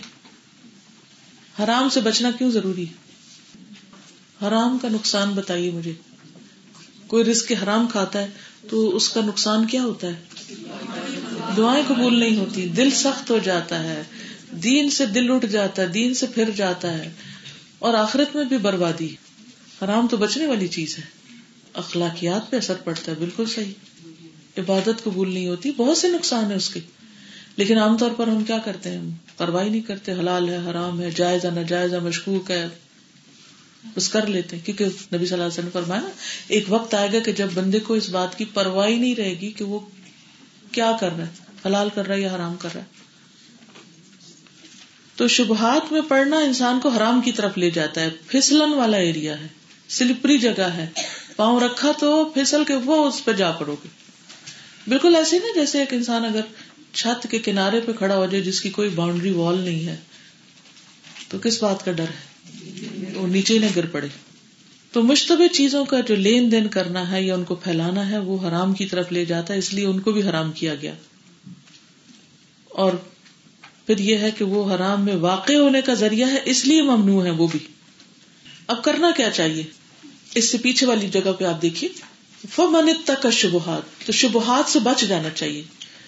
شک والی چیزیں چھوڑ دینی چاہیے۔ جس سے دل میں کھٹک آئے، اس کو چھوڑ دینا چاہیے۔ یا پھر کھٹک دور کر لینی چاہیے۔ نبی صلی اللہ علیہ وسلم نے فرمایا، جو چیز تمہارا دل ناپسند کرے، اسے چھوڑ دو۔ جو تمہارا دل نہیں مانتا، وہ مت کرو۔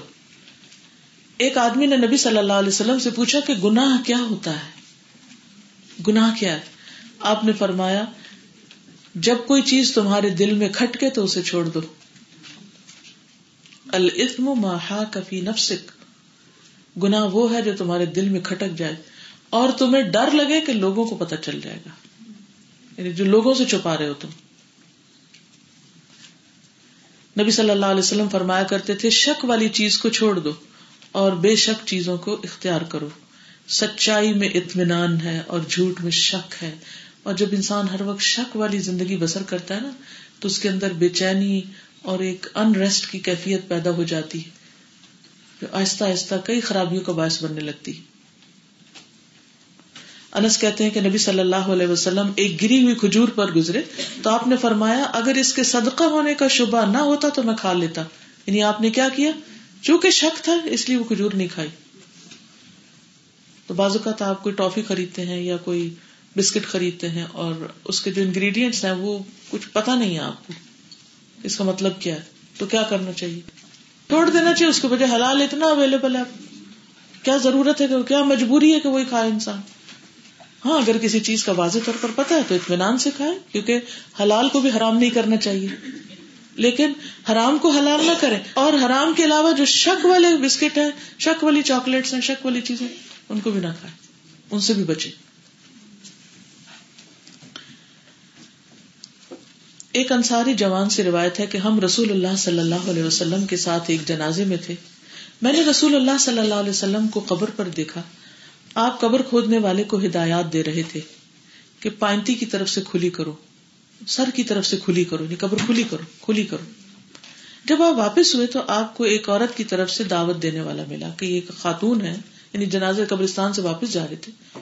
تو ایک عورت نے آپ کو انوائٹ کیا۔ تو آپ صلی اللہ علیہ وسلم اس کے گھر تشریف لے گئے۔ اس نے آپ کو کھانا پیش کیا۔ ساتھی بھی تھے آپ کے ساتھ۔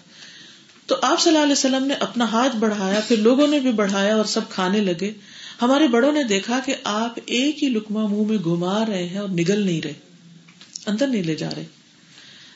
تو لوگوں نے سوالیہ نظروں سے دیکھا کہ آپ کیوں نہیں کھا رہے؟ تو آپ نے فرمایا، میں محسوس کرتا ہوں کہ یہ گوشت ایسی بکری کا ہے جو اس کے مالک کی اجازت کے بغیر ذبح کی گئی ہے۔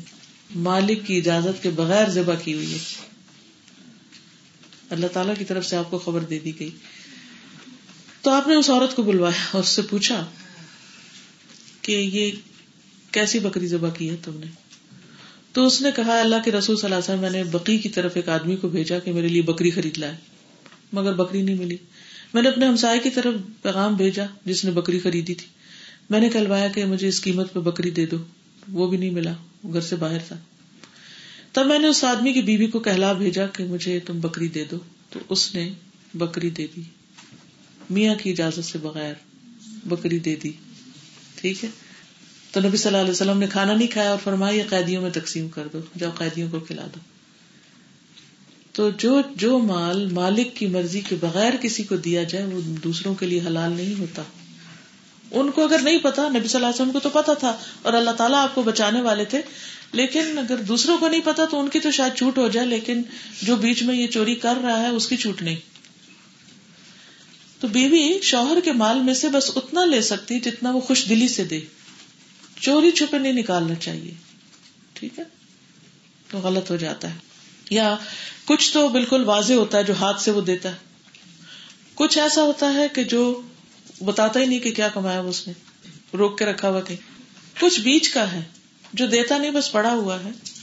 اب آپ لینے لگتے ہیں تو آپ کو شک ہوتا ہے کہ پتہ نہیں پسند کرے گا کہ نہیں۔ تو پوچھ لیں کہ مجھے اور ضرورت ہے۔ شک سے نہ لیں۔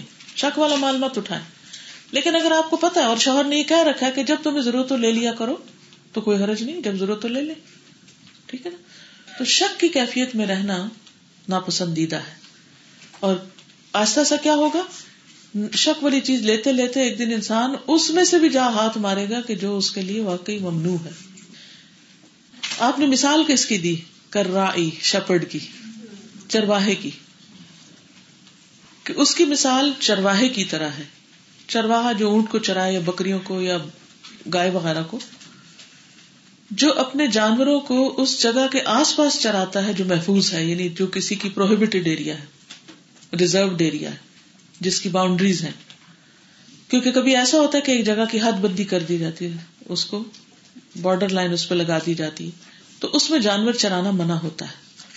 تو خواہ وہ حق کے ساتھ محفوظ کی ہو کسی نے یا نہ حق کے ساتھ حکومت کی طرف سے ہو یا کسی شخص کا اپنا کوئی ایریا ہو، کوئی لینڈ ہو، کوئی گارڈن ہو، کوئی فارم ہو، کچھ بھی ہو، تو جب پتا ہو اور اس نے روک رکھا ہو کہ یہاں کوئی کسی کا جانور نہ آئے، تو پھر وہ محفوظ ایریا ہوتا ہے، اس میں کسی کو جانے کی اجازت نہیں ہوتی، جانا بھی نہیں چاہیے۔ اب اگر کوئی شخص اس کے اندر تو نہ جائے، لیکن اس کی باؤنڈری لائن کے پاس پاس جانور چرائے، تو ہو نہیں سکتا کہ کوئی جانور نہ آئے۔ تو فرمایا، یہی مثال ہے اس شخص کی جو مشکوک ایریا میں پھرتا ہے، قریب ہے کہ وہ حرام میں جا پڑے۔ تو حرام کے قریب جانے سے بھی بچنا چاہیے۔ اصل سبق یہ ہے۔ حرام میں پڑھنا تو دور کی بات، اس کے قریب بھی نہ پھٹکو۔ اس کو رسول اللہ صلی اللہ علیہ وسلم نے ایک بڑی زبردست مثال کے ساتھ واضح فرمایا ہے۔ بہت ہی خوبصورت حدیث ہے مسند احمد کی۔ اس سے انشاءاللہ مائنڈ مزید کھل جائے گا۔ رسول اللہ صلی اللہ علیہ وسلم نے فرمایا کہ اللہ تعالیٰ نے ایک مثال بیان کی ہے کہ ایک سرات مستقیم ہے سیدھا راستہ ہے، جس کے دونوں جانب والز ہیں، دیواریں ہیں۔ یعنی اسٹریٹ راستہ، جیسے گلی ہوتی ہے نا، گلی اسٹریٹ ہوتی ہے کوئی۔ اسٹریٹ کیا ہے؟ سیدھا راستہ ہے۔ اور آس پاس کیا ہے دیواریں ہیں یا گھر ہیں لوگوں کے۔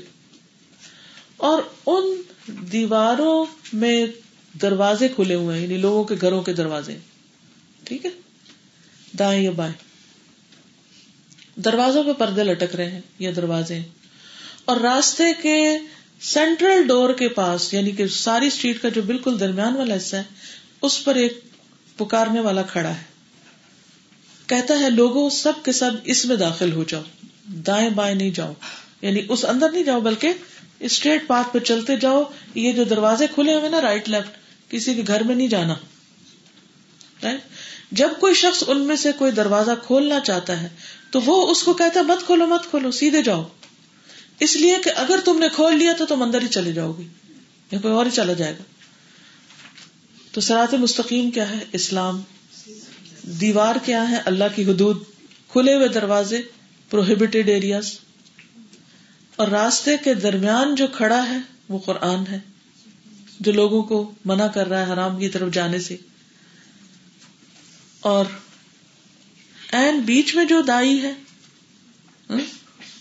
مرکزی دروازے پر ایک دائی اور ایک این بیچ میں کوئی کھڑا ہے رستے کے، وہ انسان کا اپنا دل ہے جو وائز ہے، جو اس کو منع کرتا ہے۔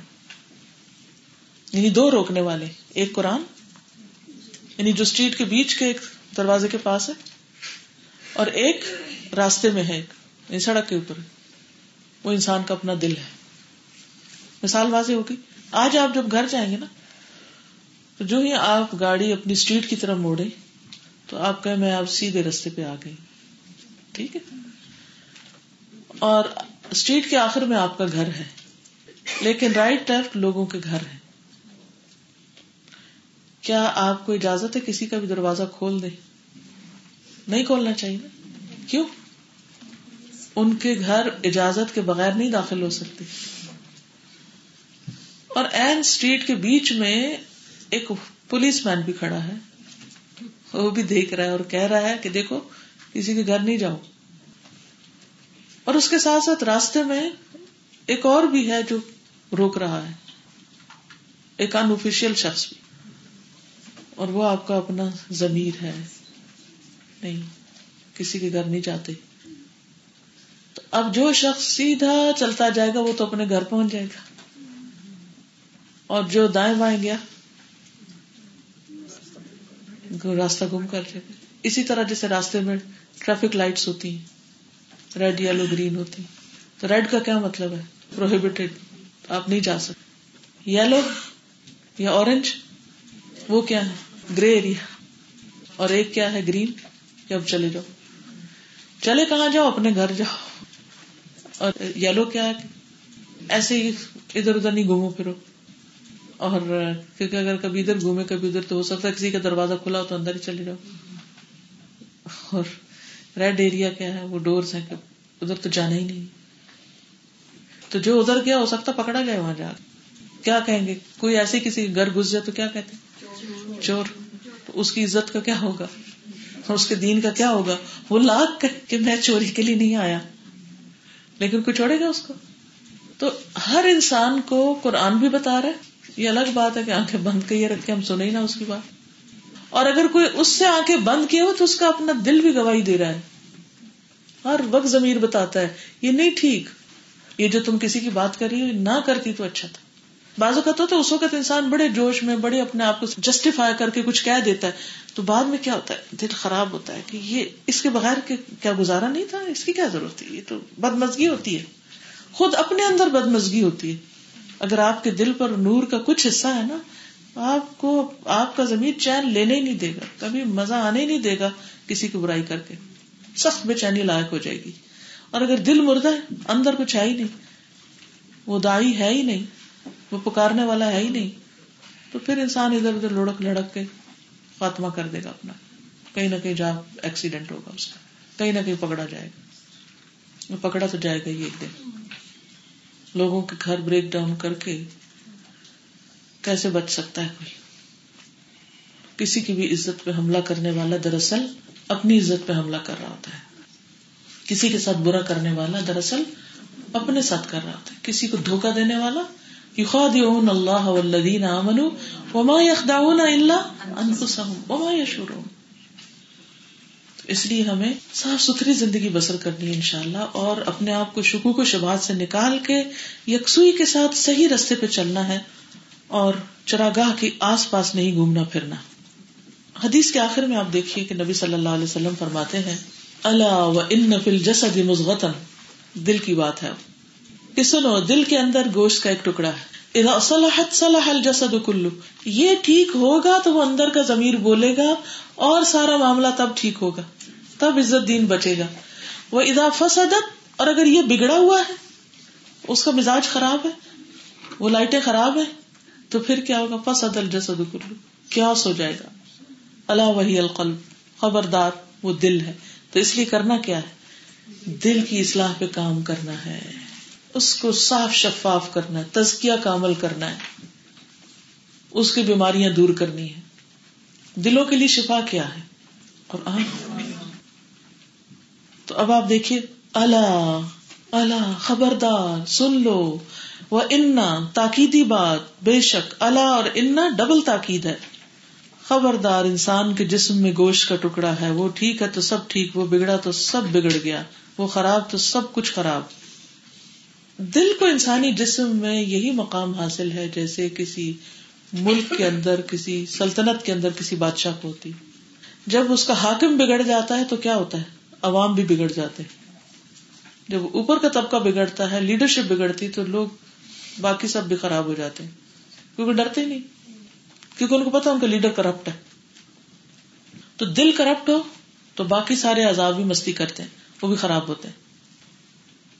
اور بعض اوقات یہ ہوتا ہے کہ جب کرپٹ لیڈر ہوتا ہے، تو باقی اس کی کوئی بات ہی نہیں مانتا۔ تو جب دل بگڑا ہوا ہوتا تو باقی آزاد اس کی سنتے ہی نہیں ہے۔ تو دل کو صاف رکھنا ہماری ذمہ داری ہے۔ ٹھیک ہے؟ اگر ہم چاہتے ہیں کہ شبہات سے بچیں تو اس کے لیے دو چیزیں ضروری ہیں، ایک قرآن و سنت کا مطالعہ اور دوسرے تزکیہ نفس، دل کو صاف رکھنا، اس پر کام کرنا ہوگا، کیونکہ یہ دونوں ہمیں لیڈ کریں گے۔ عبداللہ ابن عمر کہتے ہیں کہ آپ صلی اللہ علیہ وسلم سے کہا گیا، اے اللہ کے رسول، لوگوں میں کون سا سب سے افضل ہے؟ سب سے اچھا کون آپ نے فرمایا، صاف دل والا، صاف دل والا، اور زبان کا سچا۔ لوگوں نے کہا، زبان کے سچے کو تو ہم پہچانتے ہیں، لیکن صاف دل کون ہے؟ آپ نے فرمایا، پرہیزگار، پاک صاف، جس کے دل میں نہ گناہ ہو، نہ بغاوت ہو، نہ خیانت ہو، نہ حسد ہو۔ کسی سے جیلس نہیں ہو کوئی چپکے سے ڈنڈی نہیں مار رہا کہ ایسے چھپ چھپ کے کوئی غلط کام کر رہا ہو۔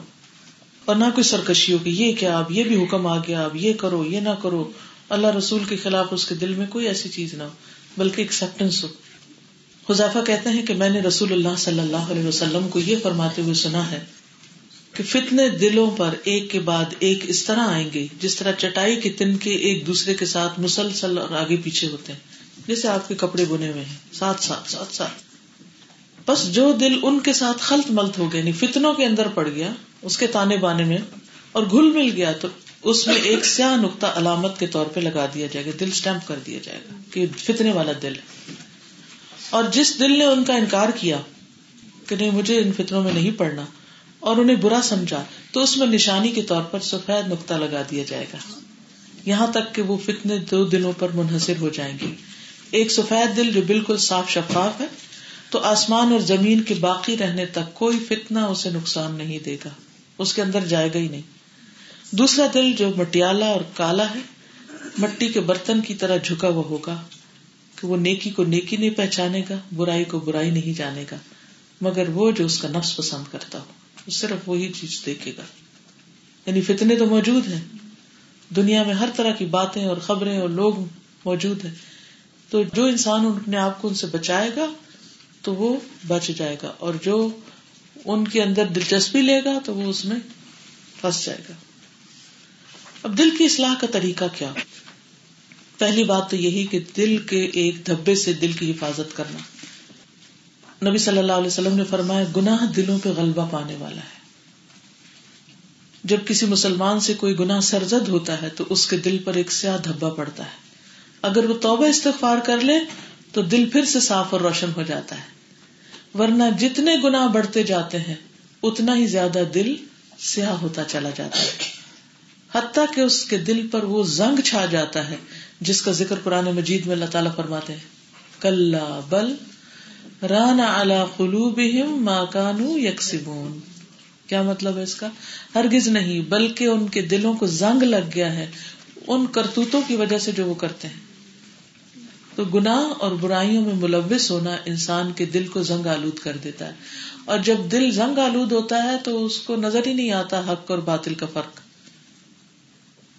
جیسے آنکھیں بلر ہو تو پتا نہیں چلتا کہ کون سا رنگ ہے، یہ کون سا شخص ہے۔ اینک اتار دیں تو بازو کا آپ انسانوں کی شکل نہیں پہچانتے۔ تو جب اینک لگ جاتی تو ہر چیز روشن ہو جاتی۔ تو بالکل اسی طرح جب انسان توبہ استغفار کرتا ہے تو اندر سے کلینزنگ ہوتی، دل صاف ہوتے ہیں۔ جب وہ صاف ہوتے ہیں تو پھر اچھے برے کا فرق پتہ چلنے لگتا ہے۔ اس کے لیے کیا کرنا چاہیے؟ گناہ کے فوراً بعد توبہ کرنی چاہیے۔ توبہ کو ڈیلے نہیں کرنا چاہیے۔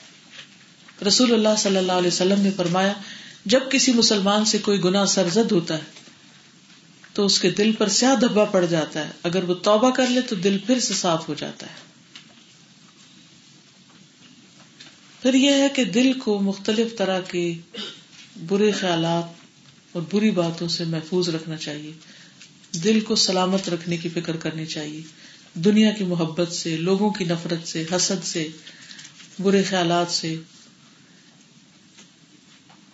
قرآن مجید میں آتا ہے، یوم لا ينفع مال ولا بنون الا من ات اللہ بقلب سلیم.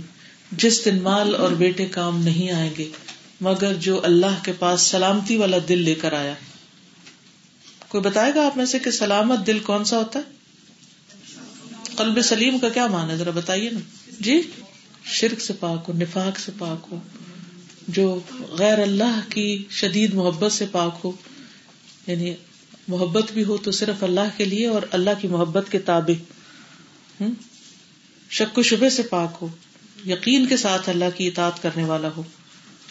تو اس لیے بہت ضروری ہے کہ ہم اپنے دل کو مسلسل واچ کرتے رہے کیونکہ جنت انہیں کے لیے ہے جو اللہ کے پاس قلب منیب لے کر آئیں گے، قلب سلیم لے کر آئیں گے۔ سورت قاف میں اللہ تعالیٰ فرماتے ہیں آیت نمبر تھرٹی ون سے تھرٹی فور تک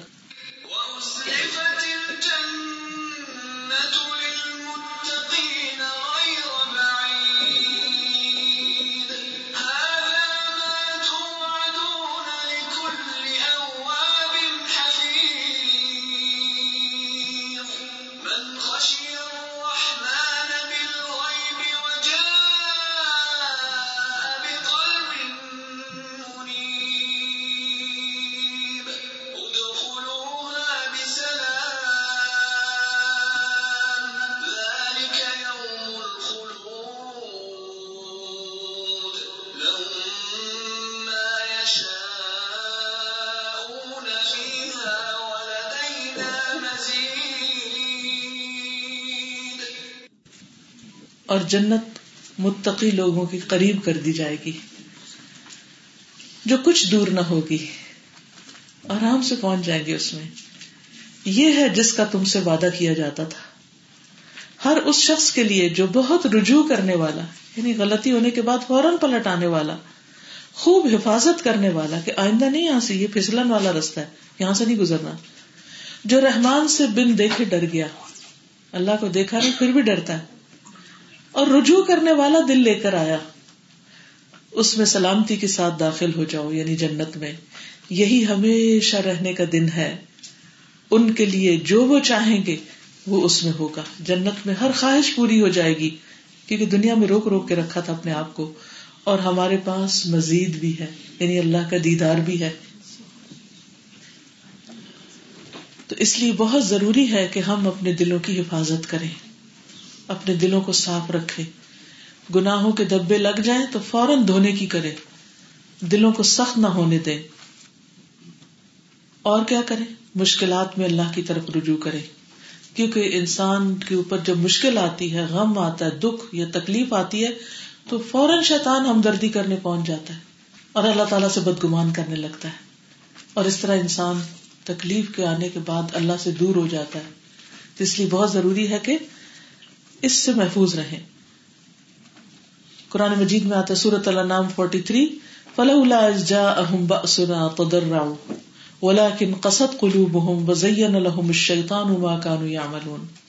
پھر جب ان پر ہمارا عذاب آیا تو وہ کیوں نہ گڑ گڑائے مگر ان کے دل سخت ہو گئے اور جو کام وہ کر رہے تھے، شیطان نے انہیں وہی کام خوبصورت بنا کر دکھا دیے۔ تو اس لیے وہ مصیبت اور آزمائش کے وقت اللہ کے قریب آنے کی بجائے اور دور ہو گئے۔ پھر دل کی درستگی کے لیے زبان کا درست ہونا بہت ضروری ہے۔ زبان کی اصلاح، زبان کی درستگی۔ انس بن مالک کہتے ہیں کہ رسول اللہ صلی اللہ علیہ وسلم نے فرمایا، کسی آدمی کا ایمان درست نہیں ہوتا، یہاں تک کہ اس کا دل درست ہو۔ اور اس کا دل درست نہیں ہوتا، یہاں تک کہ اس کی زبان درست ہو جائے۔ یعنی اگر کوئی شخص جھوٹ، چگلی اور دوسروں کے ساتھ غلط قسم کے ہنسی مذاق فوش پاتے اور اللہ سبحان و تعالیٰ کی ناراضگی کے کلمات بولتا ہے، تو پھر ایسا شخص اس کا دل بگڑ جاتا ہے۔ اور جب دل بگڑ جاتا ہے تو پھر حلال و حرام کی تمیز مٹ جاتی ہے۔ تو اللہ کی طرف رجوع اور دل کو آفات سے بچانا، گناہ پر فوراً توبہ، استغفار اور زبان کی درستگی۔ دو چیزیں دل کو بہت سخت کرتی، کثرت کلام اور کثرت تعام بہت کھانا، یا کھانے کی فکر رکھنا اور زیادہ بولنا۔ نبی صلی اللہ علیہ وسلم نے فرمایا، کفر اور فسق اور دل کی سختی ان میں ہے جو جانوروں کو چراتے وقت چیختے چلاتے ہیں۔ تو گھر میں بھی بچوں پہ بہت چیخنا چلانا یہ بھی اچھی عادت نہیں۔ یہ شوہر کے ساتھ چیخنا چلانا، یہ کسی سے بھی ذرا اختلاف ہو تو انسان بدتمیزی اور چیخنے پر اتر آئے۔ اس سے بھی دل سخت ہوتا ہے۔ فرمائے یہ گھوڑے اور اونٹوں والے ہیں جنہیں شیطان بہکاتے ہیں جب اونٹوں کے پیچھے سوار ہوتے ہیں یعنی ان کو مارتے، پیٹتے اور شور مچاتے ہوئے جاتے ہیں۔ پھر دوسروں کے معاملات میں محتاط ہونا۔ دل بچانے کے لیے کیا ضروری ہے؟ دوسروں کے معاملات میں محتاط ہونا۔ رسول اللہ صلی اللہ علیہ وسلم نے فرمایا اے ان لوگوں کی جماعت جو صرف زبان سے ایمان لائے ہو اور ان کے دلوں میں ایمان داخل نہیں ہوا۔ مسلمانوں کی غیبت مت کیا کرو اور ان کی عزت و آبرو کے در پیر نہ رہو۔ کیونکہ بعض لوگوں کا کام کیا ہوتا ہے؟ وہ ہر ایک کے اوپر تنقید کر رہے ہوتے ہیں، ہر ایک کی غلطیاں چن رہے ہوتے ہیں اور ہر ایک کو برا بھلا کہہ رہے ہوتے ہیں۔ تو اس سے بھی دل سخت ہو جاتا ہے۔ غلط خواہشات سے بچنا۔ نبی صلی اللہ علیہ وسلم نے فرمایا، دل کا ذنا تمنا اور خواہش کرنا ہے کہ انسان دل میں ایسی باتیں سوچتا رہے، حرام تعلقات کے بارے میں۔ فرمایا، قرآن مجید میں آتا سورت القحف ٹوینٹی ایٹ ولا تطع من اغفلنا قلبه عن ذکرنا واتبع هواه وكان امره فرطا تم ایسے شخص کی بات نہ مانو جس کا دل ہم نے اپنے ذکر سے غافل کر دیا ہے۔ وہ اپنی خواہش پر چلتا ہے اور اس کا معاملہ حد سے بڑا ہوا ہے۔ پھر دنیا کی رنگینیوں اور ہنسنے کھیلنے سے بچنا یعنی بہت زیادہ پارٹی اور شاپنگ اور صرف ہر وقت فن اور ہر وقت ہنسی مذاق، ایسے لوگ جو ہیں وہ غفلت میں پڑے ہوئے ہوتے ہیں اور پھر ان کے دل بلید ہو جاتے ہیں۔ قرآن مجید میں آتا ہے کب ان مستحب الحیات دنیا الآخرہ وہ ان اللہ لا دل قوم الکافرین اولئک الذین طبع اللہ علی قلوبہم وسمعہم وابصارہم واولئک هم الغافلون۔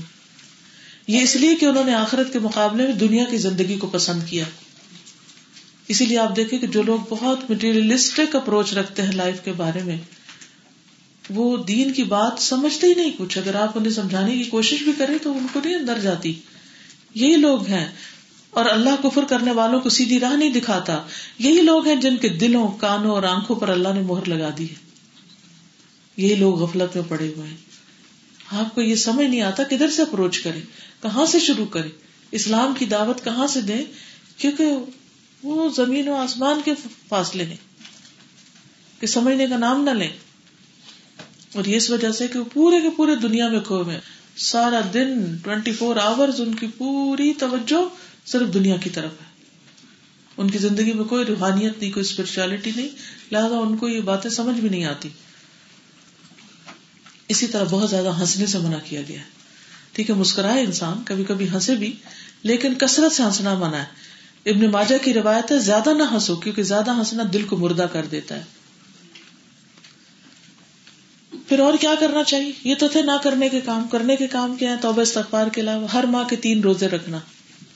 یہ سینے کے کینے کو دور کر دیتا ہے، دل کو روشن کرتا ہے۔ روزانہ سو بار استغفار کرنا۔ نبی صلی اللہ علیہ وسلم نے فرمایا، میرے دل پر بھی پردہ سا آ جاتا ہے۔ اسی وجہ سے میں ایک دن میں سو مرتبہ اللہ سے استغفار کرتا ہوں۔ تو اگر کوئی چاہتا ہے کہ اس کا ہارٹ کلین ہو تو کیا کرے؟ کثرت سے استغفار کرے۔ اب آپ کوئی ٹائم ایک مقرر کر لیں، چاہے واک کرتے وقت، چاہے کوکنگ کرتے وقت یا کوئی بھی، یا ویسے ہی بیٹھ کے، گن کے سو بار استغفار۔ اور اس میں اگر زیادہ وقت نہ بھی ہو تو استغفر اللہ استغفر اللہ استغفر اللہ۔ اللہ مجھے معاف کرتے ہیں استغفر اللہ۔ اللہ مغفر لی اللہ مغفر لی۔ یا اللہ تو بخش دے، یا اللہ بخش دے۔ یا اللہ درگزر فرما، یا اللہ معاف کر دے۔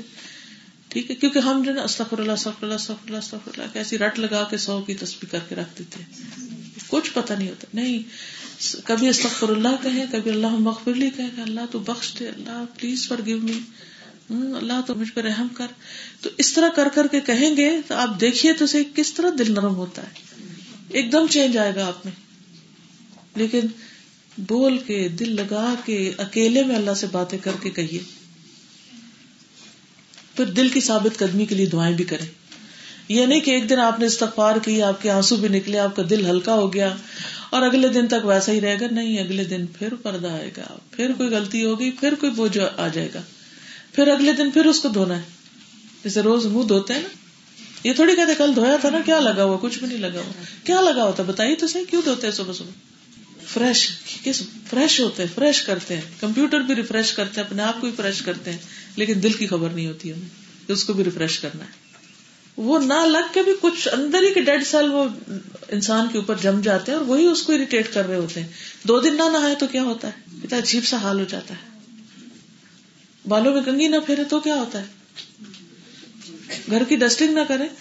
کچھ نہیں کارپیٹ پہ کیا ہے؟ کچھ نہیں، لیکن اگر آپ نے ہوور نہیں کیا تو کیا ہوگا؟ اس کے چھوٹے چھوٹے ذرے اٹھ کے آپ ہی کی آنکھوں اور ناک میں آ رہے ہوں گے۔ آپ کو خود ہی فیل ہوگا کہ فضا فریش نہیں ہے، گھر فریش نہیں ہے اسمیل سی ہے۔ تو یہی حال دل کا ہے۔ اس کو بھی روز دھونے کی ضرورت۔ ایک دن ایک دفعہ کر کے پھر اگلی دفعہ استقامت کی دعا اور پھر دوبارہ دوبارہ دھونا، بار بار صاف کرنا۔ نبی صلی اللہ علیہ وسلم کثرت سے دعا مانگتے تھے، یا مقلب القلوب سب بت قلبی اللہ دین اے دلوں کے پلٹ پلٹ کرنے والے، میرے دل کو اپنے دین پہ جما دے۔ تنس کہتے، ایک دفعہ ہم نے عرض کیا، یا رسول اللہ صلی اللہ علیہ وسلم، ہم آپ پر اور آپ کی تعلیمات پر ایمان لائے ہیں، کیا آپ کو ہمارے متعلق کسی چیز کا خطرہ ہے؟ کیا ہم بدل جائیں گے؟ آپ نے فرمایا ہاں۔ کیونکہ دل اللہ عزا وجاللہ کی دو انگلیوں کے درمیان ہے۔ وہ جیسے چاہتا ہے اسے بدل۔ تو بار بار اللہ کو پکارنا چاہیے اللہ میرا دل نہ بدلنا یعنی برائی کی طرف نہ مائل، غلط کام کی طرف نہ جائے۔ دل الٹ نہ جائے۔ کبھی نہ سوچے کہ ایک دفعہ قرآن پڑھ لیا ہے، یا نیک بن گئے، یا حج کر آئے ہیں، یا اور کوئی بڑا کارنامہ کیا ہے، تو اب میرا دل بڑا اچھا ہے۔ اب میں جو دل بھر کے دنیا میں پھروں گھوموں نہیں۔ وہ دوسرے دن پھر پیچھے جانے لگے گا، پھر پکڑے اس کو، پھر پکڑے۔ یہ اسٹرگل یعنی سب سے بڑا جہاد اپنے نفس سے یعنی جو روز کرنا پڑتا ہے۔ مرتے دم تک یہ اسٹرگل جاری رہے۔ ربنا لا تزغ قلوبنا بعد إذ هديتنا وهب لنا من لدنك رحمة إنك أنت الوهاب۔ اے ہمارے رب، ہدایت دینے کے بعد ہمارے دلوں کو ٹیڑھا نہ کرنا۔ ٹیڑھا کیا ہے کہ اللہ کی طرف مائل ہونے کے بجائے دل اور چیزوں کی طرف مائل ہو جائے اور اللہ کی طرف واپس آنے کو دل نہ کرے۔ اور اپنے پاس سے ہمیں رحمت عطا فرما، بلا شبہ تو ہی سب کچھ عطا کرنے والا ہے۔ اور پھر اللہ اعوذ بک من علم لا ينفع ومن قلب لا يخشع ومن نفس لا تشبع ومن دعوت لا يستجاب لها اے اللہ، میں تجھ سے ایسے علم سے پناہ مانگتا ہوں جو نفع نہ دے، کوئی فائدہ نہ ہو مجھے۔ اور ایسے دل سے جو ڈرنے والا نہ ہو، اور ایسے نفس سے جو سیر ہونے والا نہ ہو، پیٹ ہی نہ بھرے۔ دل ہی نہ بھرے کسی دنیا سے اور ایسی دعا سے جو قبول ہونے والی نہ ہو۔ اللہ ان چیزوں سے بچا کے رکھنا۔ پھر ایک اور دعا بھی ہے اللہ انی اعوذ بک من شر سمعی و من شر بصری و من شر لسانی و من شر قلبی و من شر منی۔ اے اللہ، میں تیری پناہ چاہتا ہوں اپنے کان، آنکھ، زبان اور اپنے دل کی برائی سے اور اپنی خواہش کی برائی سے کہ اللہ ان چیزوں سے مجھے محفوظ رکھ۔ کیونکہ باہر تو مسئلے ہیں اندر بھی بہت ہیں۔ اور اس کے ساتھ اللہ جال فی قلبی نورا، اللہ میرے دل میں نور پیدا کر دے تاکہ میں اچھا برا دیکھ سکوں۔ اور پھر اللہ مہد قلبی وسد لسانی وسل السقیمت قلبی اللہ میرے دل کو رہنمائی عطا کر، میری زبان کو درستگی عطا فرما اور میرے دل کو، میرے دل کے کینے کو دور کر۔ تو یہ دعائیں آپ نے مانگنی ہے قرآن اور مصنون دعائیں آپ کے پاس ہوں گی، ان میں یہ دعائیں لکھی ہوئی ہیں۔ کوشش کیا کریں ریگولر بیسس پر ہر روز کچھ نہ کچھ دعائیں ان میں سے مانگتے رہے اور اپنی اگر ایک جگہ مقرر کرے نا وہاں کتاب رکھی ہوئی، جب وہاں جائیں تو اس وقت کھول کے آپ چند اگلی دعائیں پڑھ لیں ہر روز۔ رات کو سوتے وقت بھی ہو سکتا ہے، دن کو بھی کسی طرح۔ اسی طرح نماز میں بھی جو دعا آتی ہے نا اللہ باعد بینی و بین خطایا یا کما بعدت بین المشرق والمغرب۔ اللہ نقنی من الخطایا کما ينقى الثوب الابيض من الدنس۔ اللہ مغسل خطایا یا بالماء والثلج والبرد۔ اللہ میرے اور میری خطاؤں کے درمیان اتنی دوری کر دے جتنی تو نے مشرق و مغرب کے درمیان رکھی۔ میرے دل کو خطاؤں سے صاف کر دے، جیسے سفید کپڑے کو میل سے صاف کرتا ہے۔ اللہ میرے دل کو برف اور اولے کے پانی سے دھو دے۔ کہ یہ بلائیں مجھے نہ چمٹے تاکہ میرا دل جو محفوظ رہے اور میں تیرے رستے پہ بھاگتی چلی جاؤں۔ چلیے، مجھے آپ جواب بتائیے کہ کتنے قسم کی چیزیں ہیں؟ تین طرح کی چیزیں۔ کون کون سی؟ حلال، حرام اور مشکور شعبے والی۔ حلال اور حرام کا تو پتا ہے، لیکن شبہ والی چیز ہو تو کیا کرنا چاہیے؟ چھوڑ دینا چاہیے۔ مثلاً سگریٹ کیا ہے؟ سگریٹ۔ کچھ علماء نے تو اب اس کو بالکل حرام کر دی کیونکہ اس میں جان کا خطرہ ہے اور جتنے اس کے نقصان ہے اس کی وجہ سے۔ لیکن اگر آپ یہ سمجھتے کہ حرام نہیں بھی تو شبے والی تو لازمن تو اس لیے کیا کرنا چاہیے؟ اسموکنگ چھوڑ دینی چاہیے۔ اچھا یہ بتائیے کہ شک میں پڑھنے کی وجوہات کیا ہوتی ہیں؟ لا علمی، خواہش پرستی نا سمجھی قلت العلم، قلت الفہم اور غور و فکر میں کمی۔ توجہ نہیں کرتے بات کی طرف۔ نبی صلی اللہ علیہ وسلم نے فرمایا، دو خصلتیں ہیں جو منافق میں کبھی جمع نہیں ہو سکتی۔ اچھا اخلاق اور دین کی سمجھ۔ یعنی دین کی ناسمجھی جو ہے، یہ منافقت بھی پیدا کرتی ہے انسان کے اندر۔ پھر آپ دیکھیے کہ بری نیت، برا ارادہ، نیت کی خرابی۔ کیونکہ بعض اوقات ہم خود ہی نہیں چاہتے کہ کوئی شک والی چیز چھوڑے۔ تو جب اپنی مرضی نہیں ہوتی، تب بھی مشکل ہوتی۔ ہے اچھا اس کی وجہ کیا ہے کہ اللہ نے کچھ چیزوں کو شبے میں رکھا ہے؟ ٹیسٹ کے لیے۔ اور یہ دیکھنے کے لیے کہ کس کو جاننے کا شوق ہے اور کس کو جاننے کا شوق نہیں ہے۔ کس کو علم کا شوق ہے اور کس کو نہیں ہے۔ الحل یس اللہ دینا یا لمون ولدین اللہ کہہ دیجیے جو جانتے ہیں اور جو نہیں جانتے کبھی برابر ہو سکتے؟ نہیں ہو سکتے۔ ولدین اوت العلم درجات، جن کو علم دیا گیا ان کے درجے بلند ہیں۔ تو ہمیں کیا کرنا چاہیے؟ اپنے درجوں کی بلندی کے لیے مزید سیکھنا چاہیے۔ تو علم والوں کی فضیلت ہے اس میں۔ پھر آپ دیکھیے کہ شبہات سے بچنے کی کیا ترغیب ہمارے دین نے دی ہے۔ کیوں بچو شبہات سے؟ تاکہ کیا بچا سکو؟ اپنا دین اور عزت۔ اور شک میں پڑھنے سے کیا ہوتا ہے؟ مشکوک چیز اختیار کرنے سے انسان نقصان کیا ہوتا ہے؟ حرام میں جا پڑتا ہے۔ سچائی واضح ہو جاتی ہے۔ وہ بھی اس کا ٹیسٹ ہوتا ہے نا، اور لوگوں کا بھی ہوتا ہے۔ تو شک میں پڑھنا حرام میں پڑھنا ہوتا ہے، اس لیے شک والی چیزوں سے بچنا بہت ضروری ہے۔ یہ نہیں سوچنا چاہیے اچھا کوئی نہیں ہو نوز کیا پتا ٹھیک ہی ہو، کھا لیتے ہیں، کر لیتے ہیں۔ پھر آپ دیکھیں کہ نبی صلی اللہ علیہ وسلم کتنے خوبصورت انداز میں باتیں سمجھاتے ہیں مثالوں کے ساتھ۔ فائدہ اور نقصان بتا کے۔ تو ایک معلم کو کیسا ہونا چاہیے؟ کہ جو صرف حکم نہ سنائے، بلکہ ان احکامات کا فائدہ اور نقصان بھی بتائے۔ اور پھر ان رستوں کو بھی روکے کہ جو فساد اور بگاڑ کا ذریعہ ہے تو دل کی اصلاح جو ہے وہ کون کون سے طریقوں سے ہوتی ہے؟ تھوڑی سی وہ دوہرا دیں۔ امال کتنی قسم کے ہوتے ہیں؟ پیچھے بتا چکی ہوں۔ تین طرح۔ اگر دل بگڑا ہوا تو اس کے امال صحیح ہو سکتے تو ایک حصہ تو امال کا ویسے ہی چلا جائے گا پھر۔ اس لیے بھی دل کو صحیح کرنا ضروری ہے۔ قیامت کے دن دل کو الگ سے نکال کے اس کا بھی کچھ ٹیسٹنگ ہوگی کہ کیا ہے اس کے اندر؟ وحسلا ما فی الصدور۔ یوم تبل السرائر۔ جس دن جو راز ہے نا سینے کے ان کو بھی ٹیسٹ کیا جائے گا، پرکھا جائے گا، دیکھا جائے گا کہ کیا سوچتا تھا، کیا اس کے اندر شک شبے پلے ہوئے تھے۔ ان کو نکال کے مرنا چاہیے، شک کی حالت میں نہیں مرنا چاہیے، یقین کی حالت میں دنیا سے جانا چاہیے۔ کہ جب دل اللہ کی وحدانیت پر اور رسول اللہ صلی اللہ علیہ وسلم کی شہادت پر مطمئن ہو موت کا فرشتہ ہے تو کیا کہے؟ یا نفس المطمئنہ۔ تو نفس مطمئنہ کب بن سکتا ہے؟ جب شکو کو شبہات سے نکلیں گے۔ اگر وہ رہے تو پھر مشکل ہوگی۔ اور پھر صرف اپنے ہی دل کا جائزہ لینا چاہیے، دوسروں کے لیے بھی دل اچھا رکھنا چاہیے، دوسروں کے لیے بھی اچھا رکھنا چاہیے۔ اور تقوا جو ہے، وہ بعض لوگ تقوا کہتے ہیں کہ بس میرا دل اچھا ہے تو اس لیے میں جو بھی کروں ٹھیک ہوتی۔ اچھا ایک اور بڑی اہم بات یہ پتہ چلتی ہے کہ دل ہے، اسی میں عقل ہے۔ آپ کو پتا نا لیٹسٹ ریسرچ کیا ہے؟ دل سوچتا ہے۔ اور دل کے اندر ایسے نیورونس پائے گئے ہیں کہ جو تھنکنگ کا کام کرتے ہیں۔ قرآن مجید سے تو ہمیں پتہ چلتا ہی ہے۔ سورت الحج میں اللہ تعالیٰ فرماتے ہیں، افلم یسیر فل ارد فتکون الحم قلوب یا قلون بحا او آدان یسمعون بحا فإنها لا تعمل ابصار ولكن تعمل قلوب التي في الصدور۔ پھر کیا یہ لوگ زمین میں چلے پھرے نہیں؟ کہ ان کے دل ایسے ہو جس کے ساتھ وہ سمجھے؟ یعنی انسان کو صرف ایک ہی کوکون میں بند نہیں ہو جانا چاہیے۔ نکلنا چاہیے، غور و فکر کرنا چاہیے۔ کبھی کھلی ہوا میں، فضا میں، کبھی اور لوگوں کے جو ہم سے زیادہ نیک ہوں، اچھے ہوں، کبھی حج عمرے کے لیے، تاکہ انسان کا دل جاگے۔ ورنہ ہوتا کیا، روٹین کی لائف میں ہم اتنے اپنے بس خیالوں میں کھوئے رہتے ہیں، وہی مسئلے بار بار دیکھتے ہیں۔ انہیں چیزوں پہ پریشان ہوتے ہیں اور بس پھر ایک ڈپریشن میں چلے جاتے ہیں۔ تو ڈپریشن کا ایک علاج ہے کہ انسان اچھی صحبت اختیار کرے اچھا ماحول میں جائے، اچھی چیزیں دیکھے، تو اس کے دل کی بیماری ختم ہو جائے گی۔